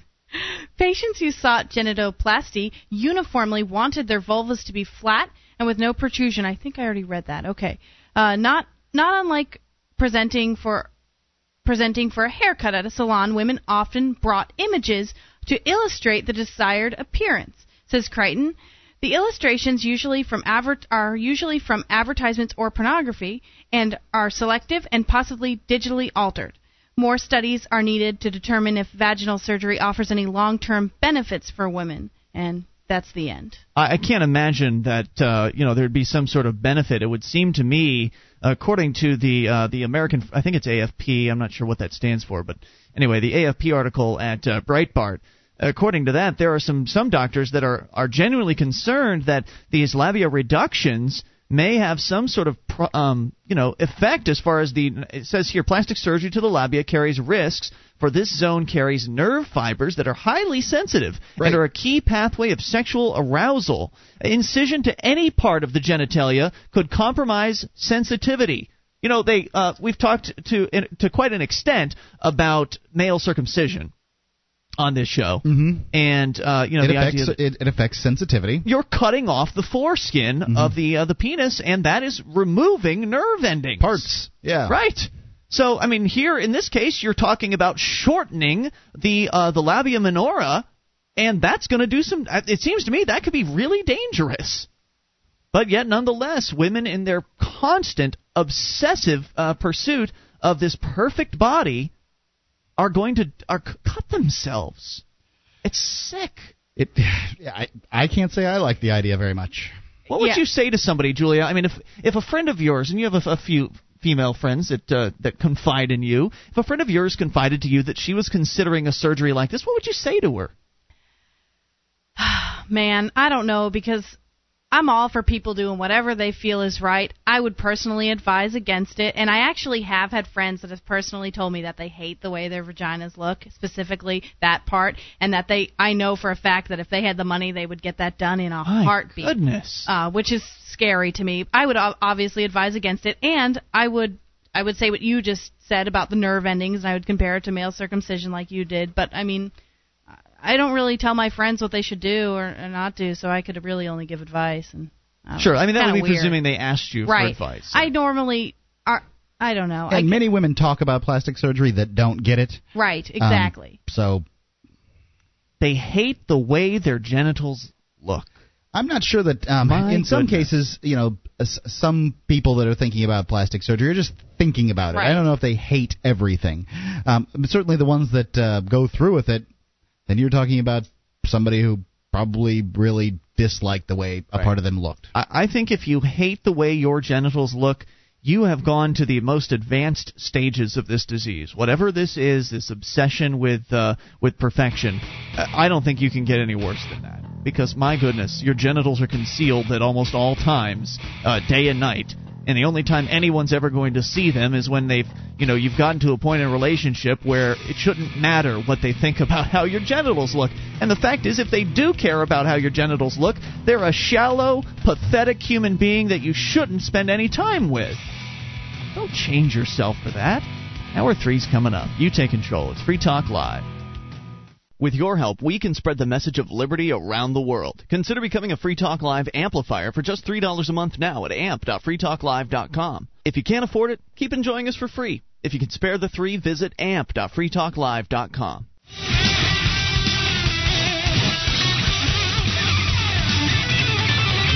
This is Free Talk Live, your show. You take control of the airwaves toll free. 800 259 9231, the SACL CAI toll free line for you. That's 1 800 259 9231. It's Ian here with you. And Julia. And Mark. You can join us online, freetalklive.com. All the features completely free, so enjoy those on us. That is freetalklive.com. You know what? I think we might go back to the plastic surgery slash breast enhancement topic because there's a little bit more. Julia's been sort of doing some research during the break, uh, looking for a story about teenagers and breast enlargement. Apparently, it's that's becoming quite a trend. The trend being parents actually paying to have their kids' breasts enlarged at age 17 or 16 or 18, that sort of thing. And uh, we'll get back to that. But uh, let's talk s- uh, about a story that was brought up on the air a few days ago. And I mentioned that I had seen the story and I wasn't really prepared to, to read it on air because it was coming from a questionable source.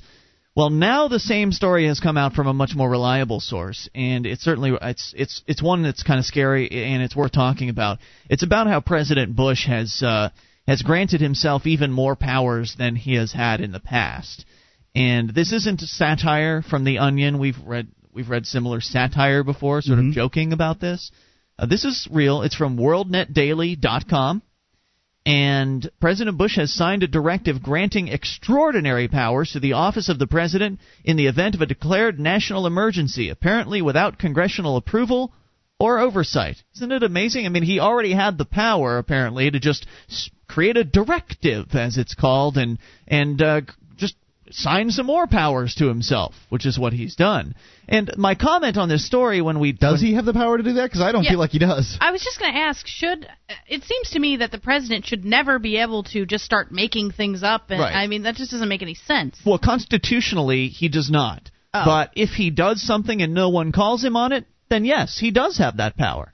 It's true. And and my analysis of this last time, and we'll get into the details here in a moment, but when we talked when I touched on it earlier this week, I pointed out that you know it didn't really matter that this was coming from an unreliable source because the fact is the president has already claimed a bunch of powers in the past, and we already know that according to the Defense Authorization Act of 2007, that the military can now be utilized by the president right here in America for policing purposes in violation of the Posse Comitatus Act from the 1800s. So I mean, all of the the uh, things are in place that are necessary for martial law in America, but now it's getting worse. The National Security and Homeland Security Presidential Directive was signed on May 9th.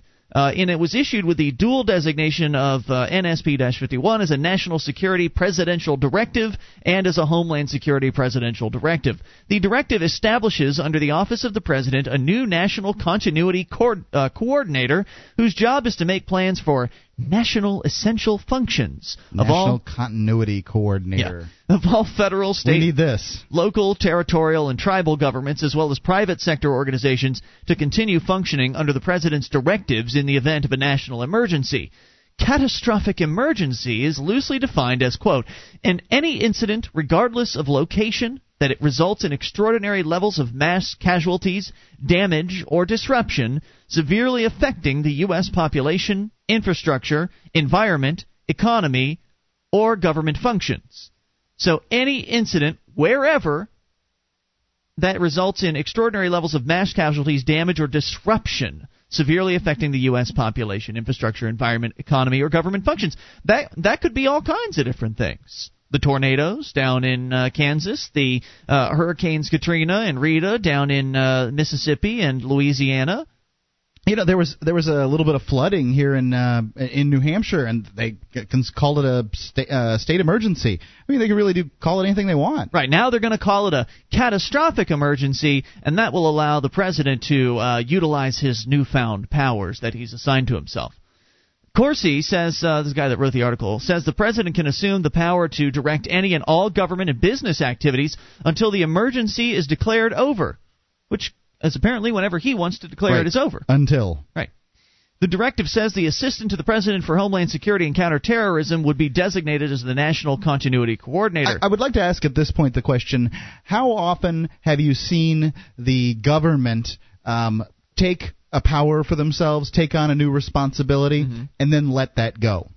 Then Very seldom. get smaller. I can't think of anything uh, offhand. Uh, you know, the, the draft they got rid of that. yeah, they did get point. rid of the draft, but, the selective service is still there. Yep, it, it is. So There, yeah, was a, there was a big outcry over it too. That's why they got rid of it. He says the directive makes no attempt to reconcile the powers created through the National Co- uh, Community Con- Continuity Coordinator with the National Emergency Act, which requires that such proclamation shall immediately be transmitted to the Congress and published in the Federal Register. A Congressional Research Service study notes that the National Emergency Act sets up Congress as a balance empowered to modify, rescind, or render dormant such emergency authority if Congress believes the President has acted inappropriately. But the new directive appears to supersede the National Emergency Act by creating the new position of National Con- Continuity Coordinator without any specific act of Congress authorizing the position. The directive also makes no reference to Congress, and its language appears to negate any requirement that the President submit to Congress a, de- a determination that a national emergency exists. It suggests instead that the powers of the directive can be implemented without any congressional approval or oversight. The spokesbureaucrat for the Department of Homeland Security confirmed that the Homeland Security Department would implement the requirements of the order under the bureaucrat's direction. And the White House declined to comment on the directive. Isn't that nice? So you have a situation now in this country where the president gets to legislate from his office. He gets to write up things called directives and executive orders, things like that. Just wri- writes them up, signs them, and then they become law. That's that's how it works apparently now in America. It's been that way for a long time. This isn't a President Bush thing. All all sorts of presidents have been issuing executive orders. It's just that Bush is sort of taking it um, further than any other president ever has in the past. And now there's absolutely no congressional oversight whatsoever on these extra presidential powers, and he can turn them on and off at uh, you know whenever he feels like it, just as long as he declares it a uh, declares it a let's see what was it a catastrophic emergency. I guess what I find most disturbing about this is that I imagine this makes a lot of people very feel really good, feel really safe. Not everybody, but all the there's a lot of people that, for example, um, feel that well the military should have been all, all, all across our borders after 7 Mhm. not September 11th. Those kind of people probably this makes them feel safe. Well, I'm not sure that uh, I, they may think that uh, the military should have been on the borders, but you know, we let the 9/11 bomber people in. I I had understand visas, that. valid But visas. some Putting the military on the border wouldn't have had anything to do with it. Oh, that. I understand. And He's that's talking a about the totally- mindset, though. Right, I'm talking about the mindset. I'm not talking about that. Oh, I know, and I know that's out there. And Right, the it- it mindset would be the mindset would be, "Oh, thank goodness, Harold, I just heard that President Bush has gotten himself more power today. Now we don't have to worry about that Democratic Congress getting in his way." That sort of mindset, Mhm. right? Now he's the unitary executive. Uh, with the stroke of his pen, he can do whatever he wants to do. He declares a catastrophic emergency and takes total control of uh, of the country and and uh, brings military troops into the streets of uh, of, of certain places, and and that's kind of scary to me. And what people with that mindset should remember is that if a Democrat president gets voted in, you know, they're not their team, he's going to have the same power. Uh, but Julia, as long as he calls a catastrophic emergency before the next election, then there won't be a chance for a new uh, a Democrat to get elected. I don't know. It's- or another Republican. It'll be hard for- George Bush forever. It's hard for me to imagine that that's going to happen here in America. me, me too, but, but, they everything's sure in place for it. Yeah, they, he could do it if he wanted to. exactly. That's what's frightening. Yeah, and there was there was speculation about it back in 2004 because again the plans were being laid, these these uh, different things were being implemented that that gives the president more power, and of course again Congress isn't going to do anything about this. Congress isn't going to step in and say, "Hey, eh, we're in, we're going to impeach you over this, or you know, we're going to do something about this. No, they're not going to do that. They're just going to sit back, and who knows what the reasons for that are? Maybe they've got a bunch of dirt on them all, and you know they're they're too afraid to do something. But nonetheless, they're just going to sit back as this man continues to take more and more power. And and what what Americans think? I mean, what what would Americans do? How far do they have to be pushed? What if, in theory, if President Bush declared a catastrophic emergency before the next election, suspended the elections because they were actually talking about that being something he could do in 2004. Yeah, and I I don't think Americans would go for that. Um, most but what Americans would they are pretty do upset it? with uh, Bush but right what now. would they do? I Make a lot of noise. So he's in control. Dictator. They're making noise now about the war, and it hasn't done a thing. Yeah, right? 800 259 9231. What would be the appropriate response from Americans if elections were suspended? It's Free Talk Live.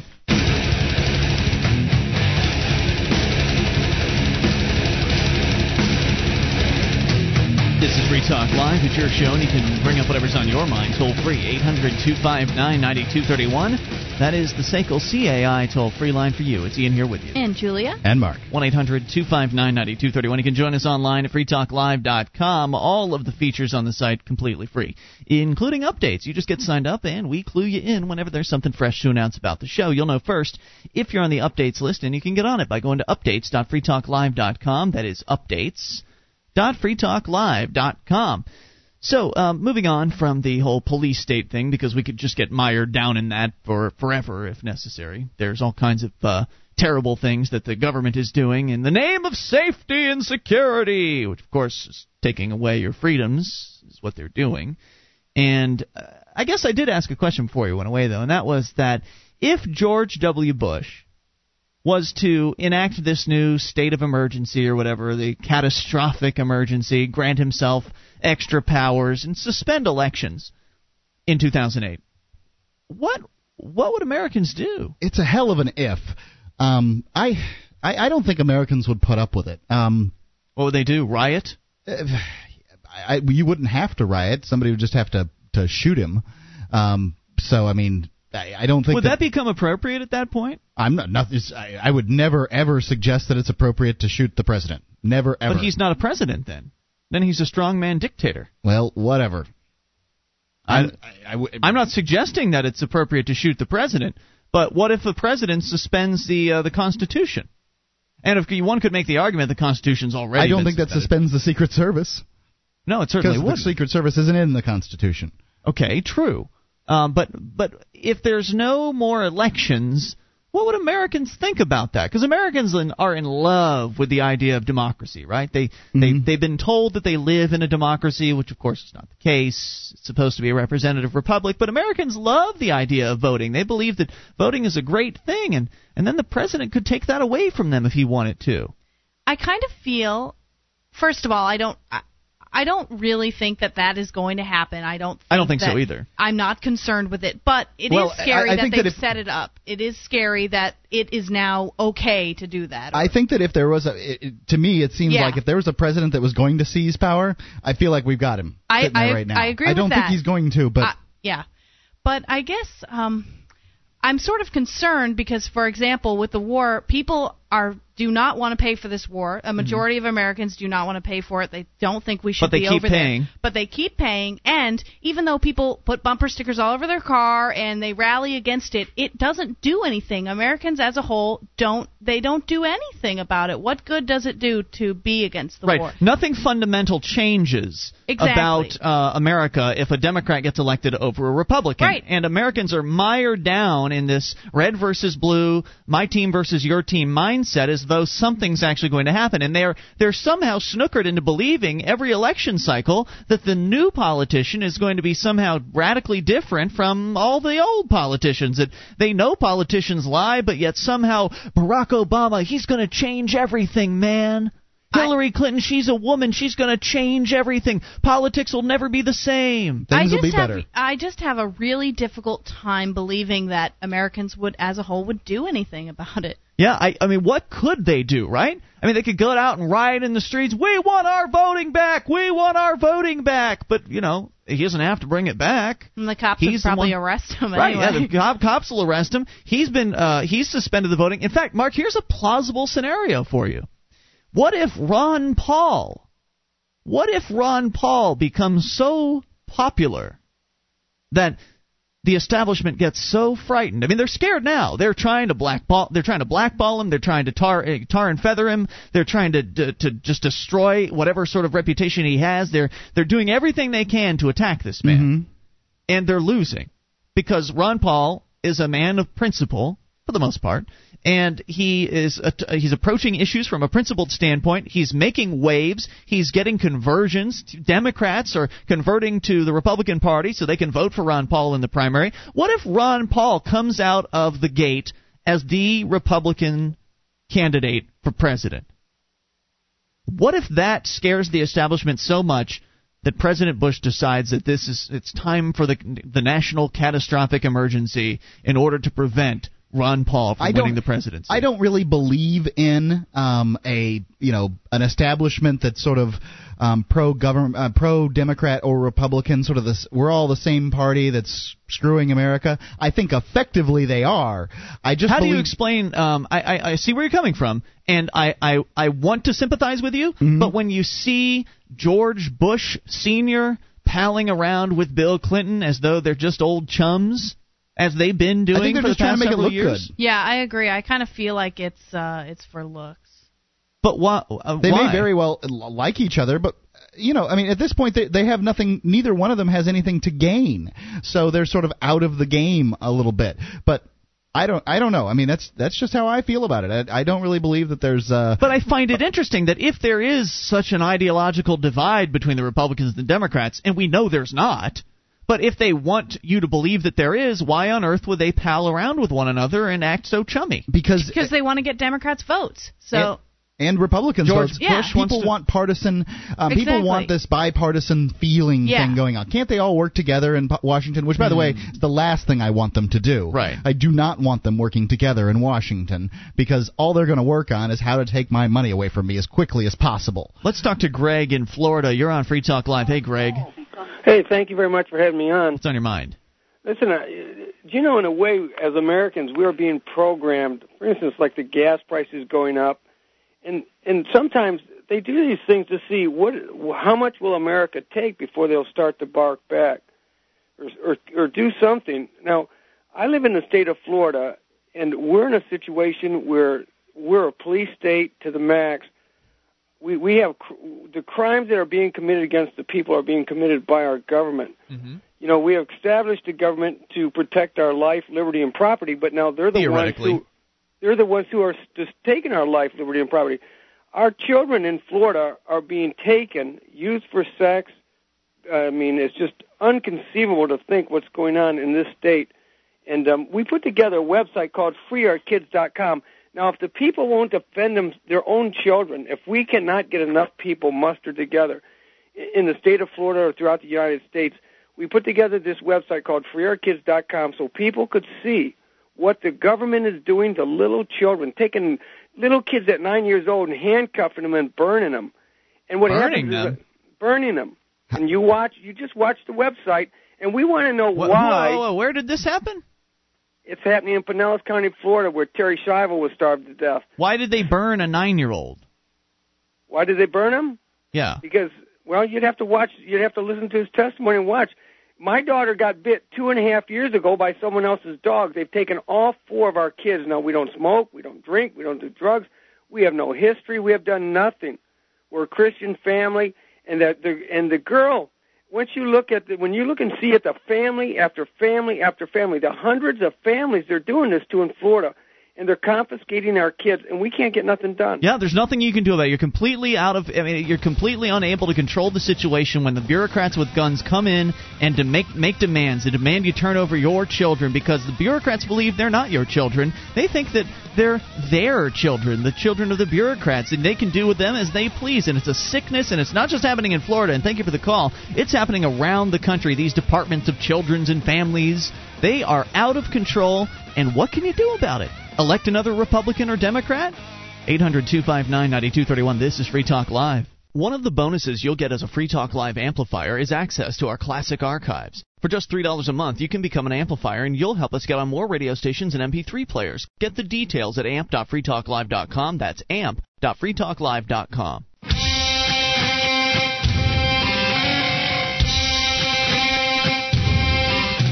This is Free Talk Live. It's your show. You bring up anything. Toll free, 800 259 9231. That's the SACL CAI toll free line for you. That's 1 800 259 9231. It's Ian here with you. And Julia. And Mark. And you can join us online at freetalklive.com. All the features on the site are completely free, and that does include the wiki. Over 1,350 pages created by listeners just like you. You go to wiki.freetalklive.com to access it, and it is free, so enjoy that on us. That's wiki.freetalklive.com. Do you know if your hard earned wealth is at risk? If you have a business, there's a 1 in 3 chance you'll be named in a lawsuit within the next year. That lawsuit could destroy your business and leave you penniless. At keepyourassets.net, they're experts in sheltering what you've earned. Go to keepyourassets.net and take their asset protection crash course today. That's keepyourassets.net. We're talking about this uh, new powers, uh, these new powers that President Bush has gone ahead and granted himself because he's all knowing, Convenient. all seeing. Uh, catastrophic emergency is what he can declare as long as it, there's been an incident, regardless of location, that results in extraordinary levels of mass casualties, damage, or disruption severely affecting the U.S. population, infrastructure, environment, economy, or government functions. That's so loosely defined that they don't need a bomb to go off in order to call a catastrophic emergency. In fact, I would suggest that they don't even need uh, a natural disaster to use as an excuse. In fact, it would make more sense if, um, you know, our last caller mentioned gas prices. What if they use gas prices as an excuse? I mean, just, I mean, it's a disruption. It affects the U.S. population, and whether or not it's severely affecting them, one could make an argument for.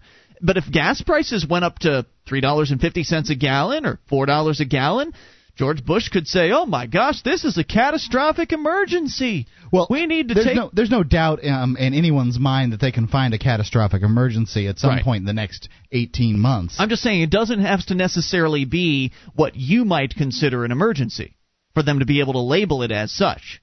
And it goes back to my question before, and if you've got an answer to it, I'd like to hear from you at 800 259 9231. The question is what would Americans do if there really were to be this catastrophic emergency? Bush is to seize this extra power and uh, essentially put the military in the streets for whatever reason, whether it's a terrorist threat or whatever. well, I don't know that gas, um, you know, that gas being Let's say there's a terrorist threat. Let's say they get a threat from some terrorist Right, organization. terrorist, the terrorist level has reached magenta. Right, so We all all it would take- be very scared. Be All very, it would take is, is another blurry video from an al, uh, a alleged Al Qaeda member saying, "We are going to attack the United States within the next month."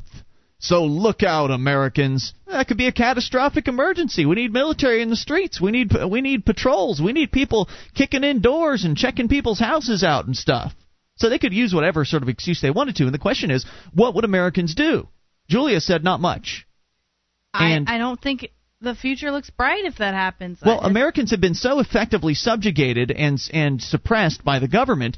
Even if there were to be some, you know, radical um, revolutionaries in the streets who said, "Okay, you've suspended elections." Let's say it's 2008. They call this catastrophic emergency. The president says we have to suspend elections until the emergency is over. And again, the emergency is over when he says it is.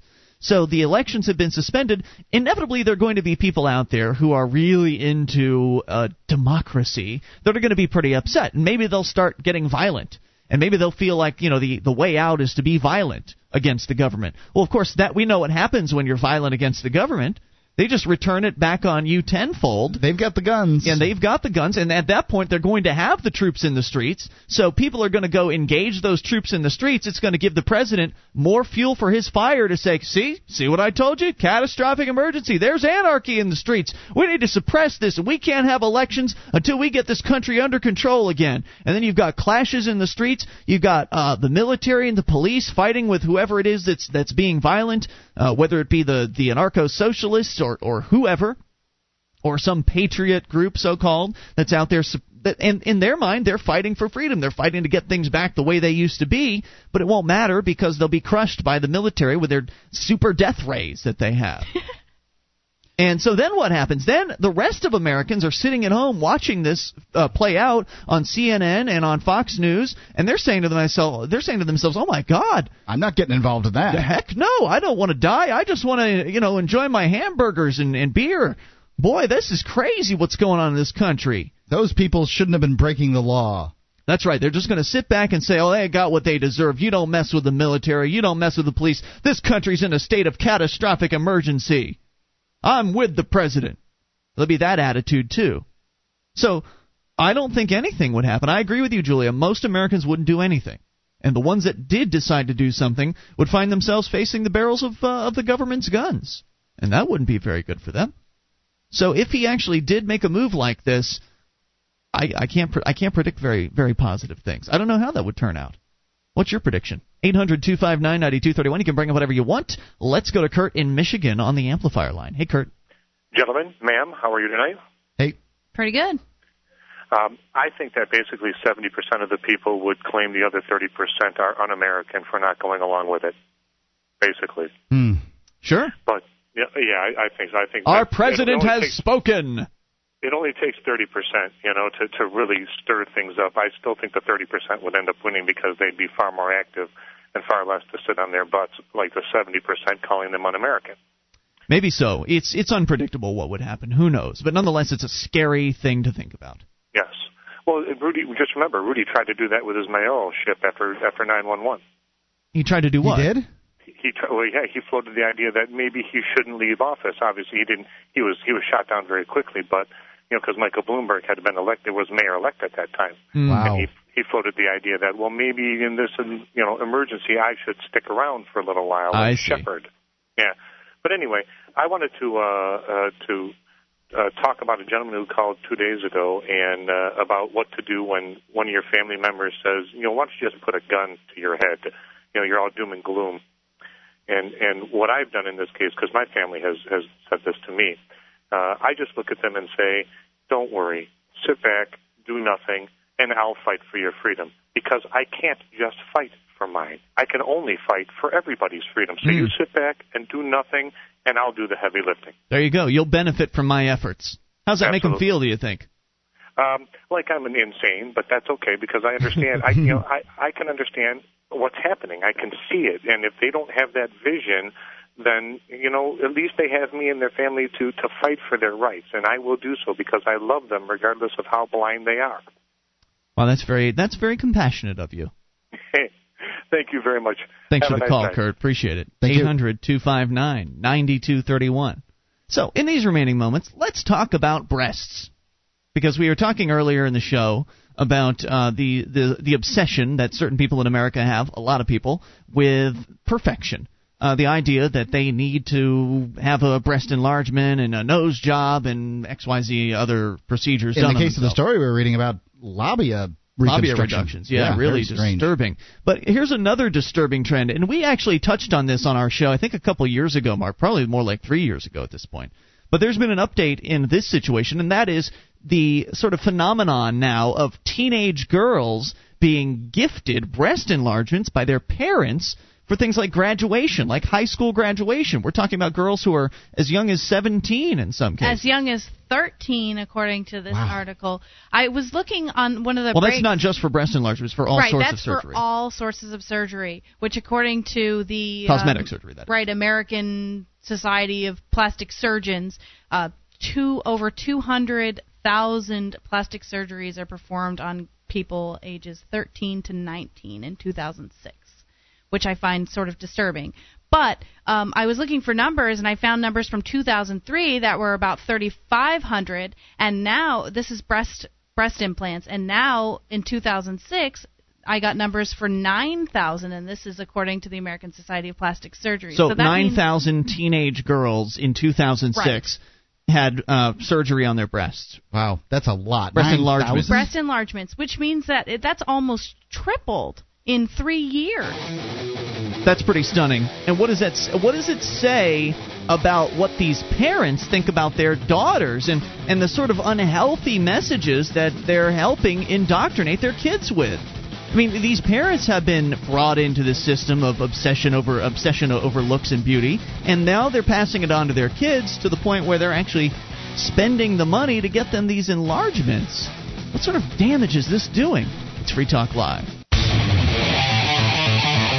This is Free Talk Live. It's your show, and you can bring up anything, even in these remaining moments. 800 259 9231. The SACL CAI toll free line. It's Ian here with you. And Julia. And Mark. And you can join us online at freetalklive.com. All the features for free, so enjoy those on us. And if you like the show, you want to help us out, well, maybe you should voluntarily join the AMP program. It stands for Advertise, Market, and Promote.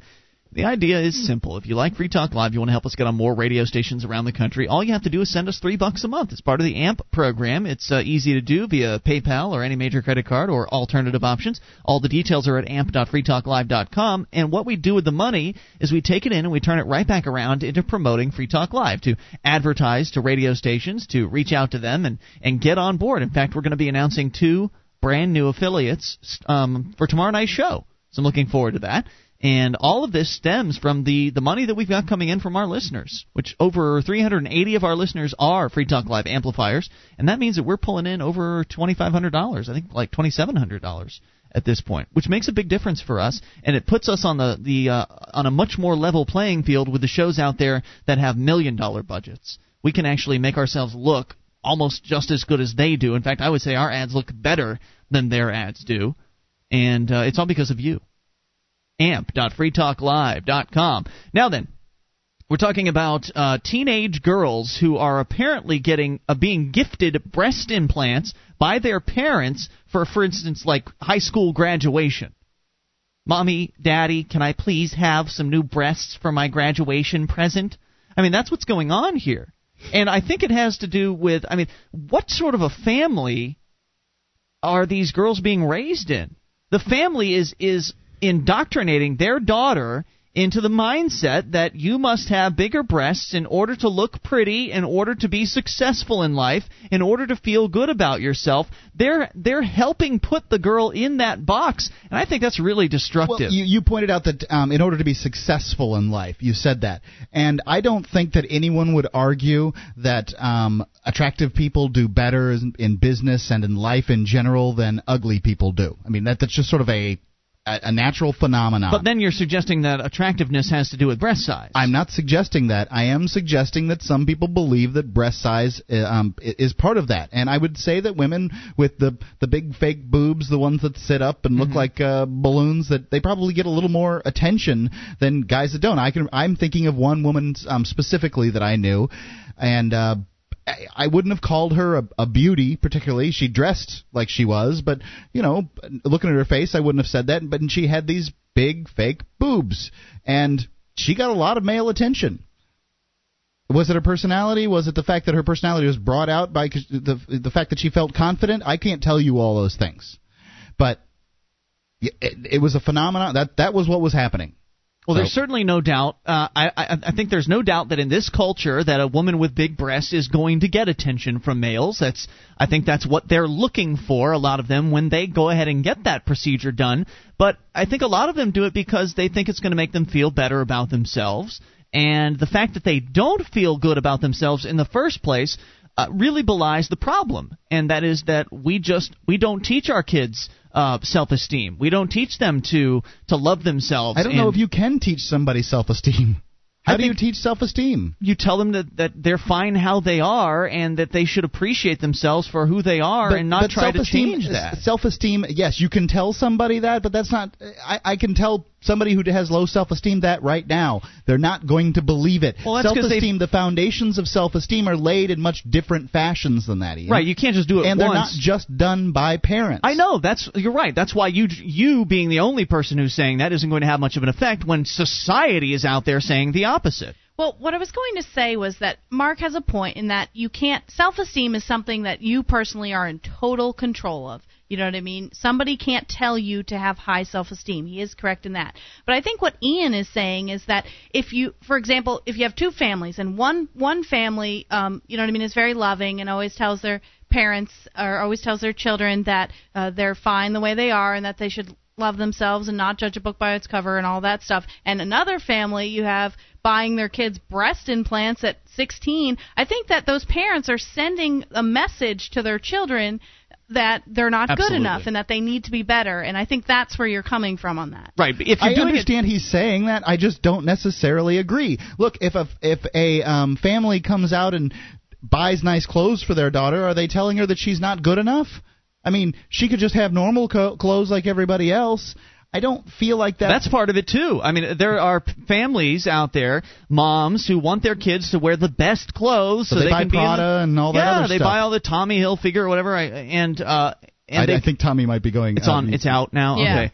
Uh, well, anyway, they buy whatever the hot brands are for their kids because they want their kids to be in the in crowd and all of that. And and again, that's that's part of that sort of destructive mentality. Whereas if you're raising a a, a, a young person from a young age and you have that time to uh, to inculcate them with positive with a positive mindset about themselves and about appearance.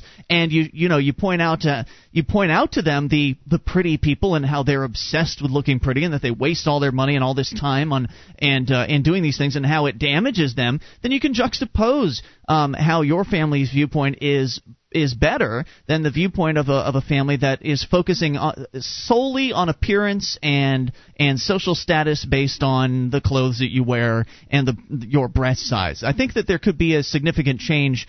Um, I think that you could do a real good job in, in raising a kid the right way if you did it from the very beginning. But to, to tell a kid after 13 years of indoctrination in, in this culture that oh well you should just have more self esteem, obviously that's not going to work. You can't just do it in one I don't day. think. I think parents have a um, large role to play in self-esteem, but I don't think they have the only role. to I play. agree with you. I totally agree with you. And I think that somebody, um, you know, can. I don't. I don't even think people choose self-esteem or not. I, I don't think they do. I think that it's it's much deeper than that. Self-esteem is, you know, it's it's deep in your psyche. It's not something easily controlled or you know.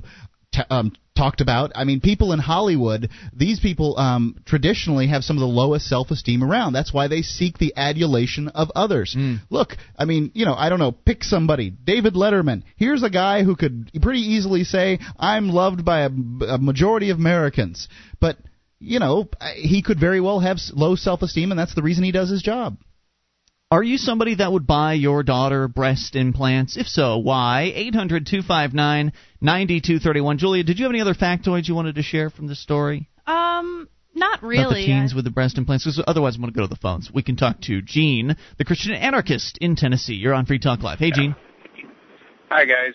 Hey, what's on your Hey, mind? uh, you c- you asked uh, for people to call in with their prediction. I'll give you my prediction, and it's based on history, because uh, people will suffer as long as they're comfortable, and as long as the people remain comfortable and they've got their TV and their wrestling and their uh, football and a six pack of beer, they're not going to do anything. They're Mhm. going to sit there and take whatever whatever is dished their way. You're talking in the event if uh, the president were to, say, suspend elections and call a, uh state of emergency, that sort of thing. Yes, and and do basically anything else he wants to do. They're not going to do anything because they don't want to upset the apple cart and Sure. lose what they've got. Right. So, uh, revolutions have always been fueled by the poor and the uh, you know the downtrodden, and when they get poor enough and downtrodden enough, then they start taking to the streets, and at that point uh, change occurs. Until that point, change is not going to, well, change continues to occur, but it continues to occur for the worse. So the only time change reverses and uh, that trend tends to go towards freedom is when the people have gotten so fed up that they're willing to risk their life. And um, When they have, when they feel take. like they have nothing else left to lose. Right, and that could happen basically overnight in this country. All it takes is a huge stock stock market crash, or uh, some other kind of an economic disaster, or a physical disaster like Katrina Mhm. on a larger scale, perhaps. Hmm. Um, anything like that that upsets the apple cart and causes people to stop having what uh, you know makes them comfortable, then they will act. And you know, I even made the point once: uh, where was the government? Because uh, it was an art. You know, I was making a point online that there is no such thing as government, and uh, that it's fiction. And I said, where was government during Katrina? See, there was no government. It uh, it, it was shown for what it was, which was nothing but a, an, an idea. And the idea of government does disappear when people don't have food in their belly and they don't have that uh, wrestling on TV and their six pack of beer. Hmm. Interesting analysis. Now, Gene, do you think that there? Do you think that my su- suggestion is even plausible that George W. Bush may call this uh, co- this state of emergency, uh, special super emergency thing uh, before the election and, and suspend elections? Is that plausible? Oh, I think it's plausible. Uh, it's a very bold move, to say the least, and it's. Uh, what has he got to lose? Know, God, I hope it doesn't. Got, Me he has too. nothing to lose, really. Gene, thanks for the call. We appreciate it. It has been Ian here with you. And Julia. And Mark. We will return tomorrow night and for our live Saturday edition. We'll be welcoming some new affiliates and talking about all kinds of interesting things and taking your calls about anything. And of course, you can join us online in the meantime at freetalklive.com. DVD, books, music, instruments, periodicals, computers, software, electronic, photo, cell phone, office product, home and garden, bed and bath, furniture, kitchen, pet supply, automotive, hardware, apparel, shoes, jewelry, grocery, healthcare, sports and outdoors, toys, games, used and more. It's a department store at your fingertips. Amazon.freetalklive.com. Get all your shopping done, a great deal, delivery to your door, and a percentage of your purchase will go to Free Talk Live when you enter Amazon through Amazon.freetalklive.com.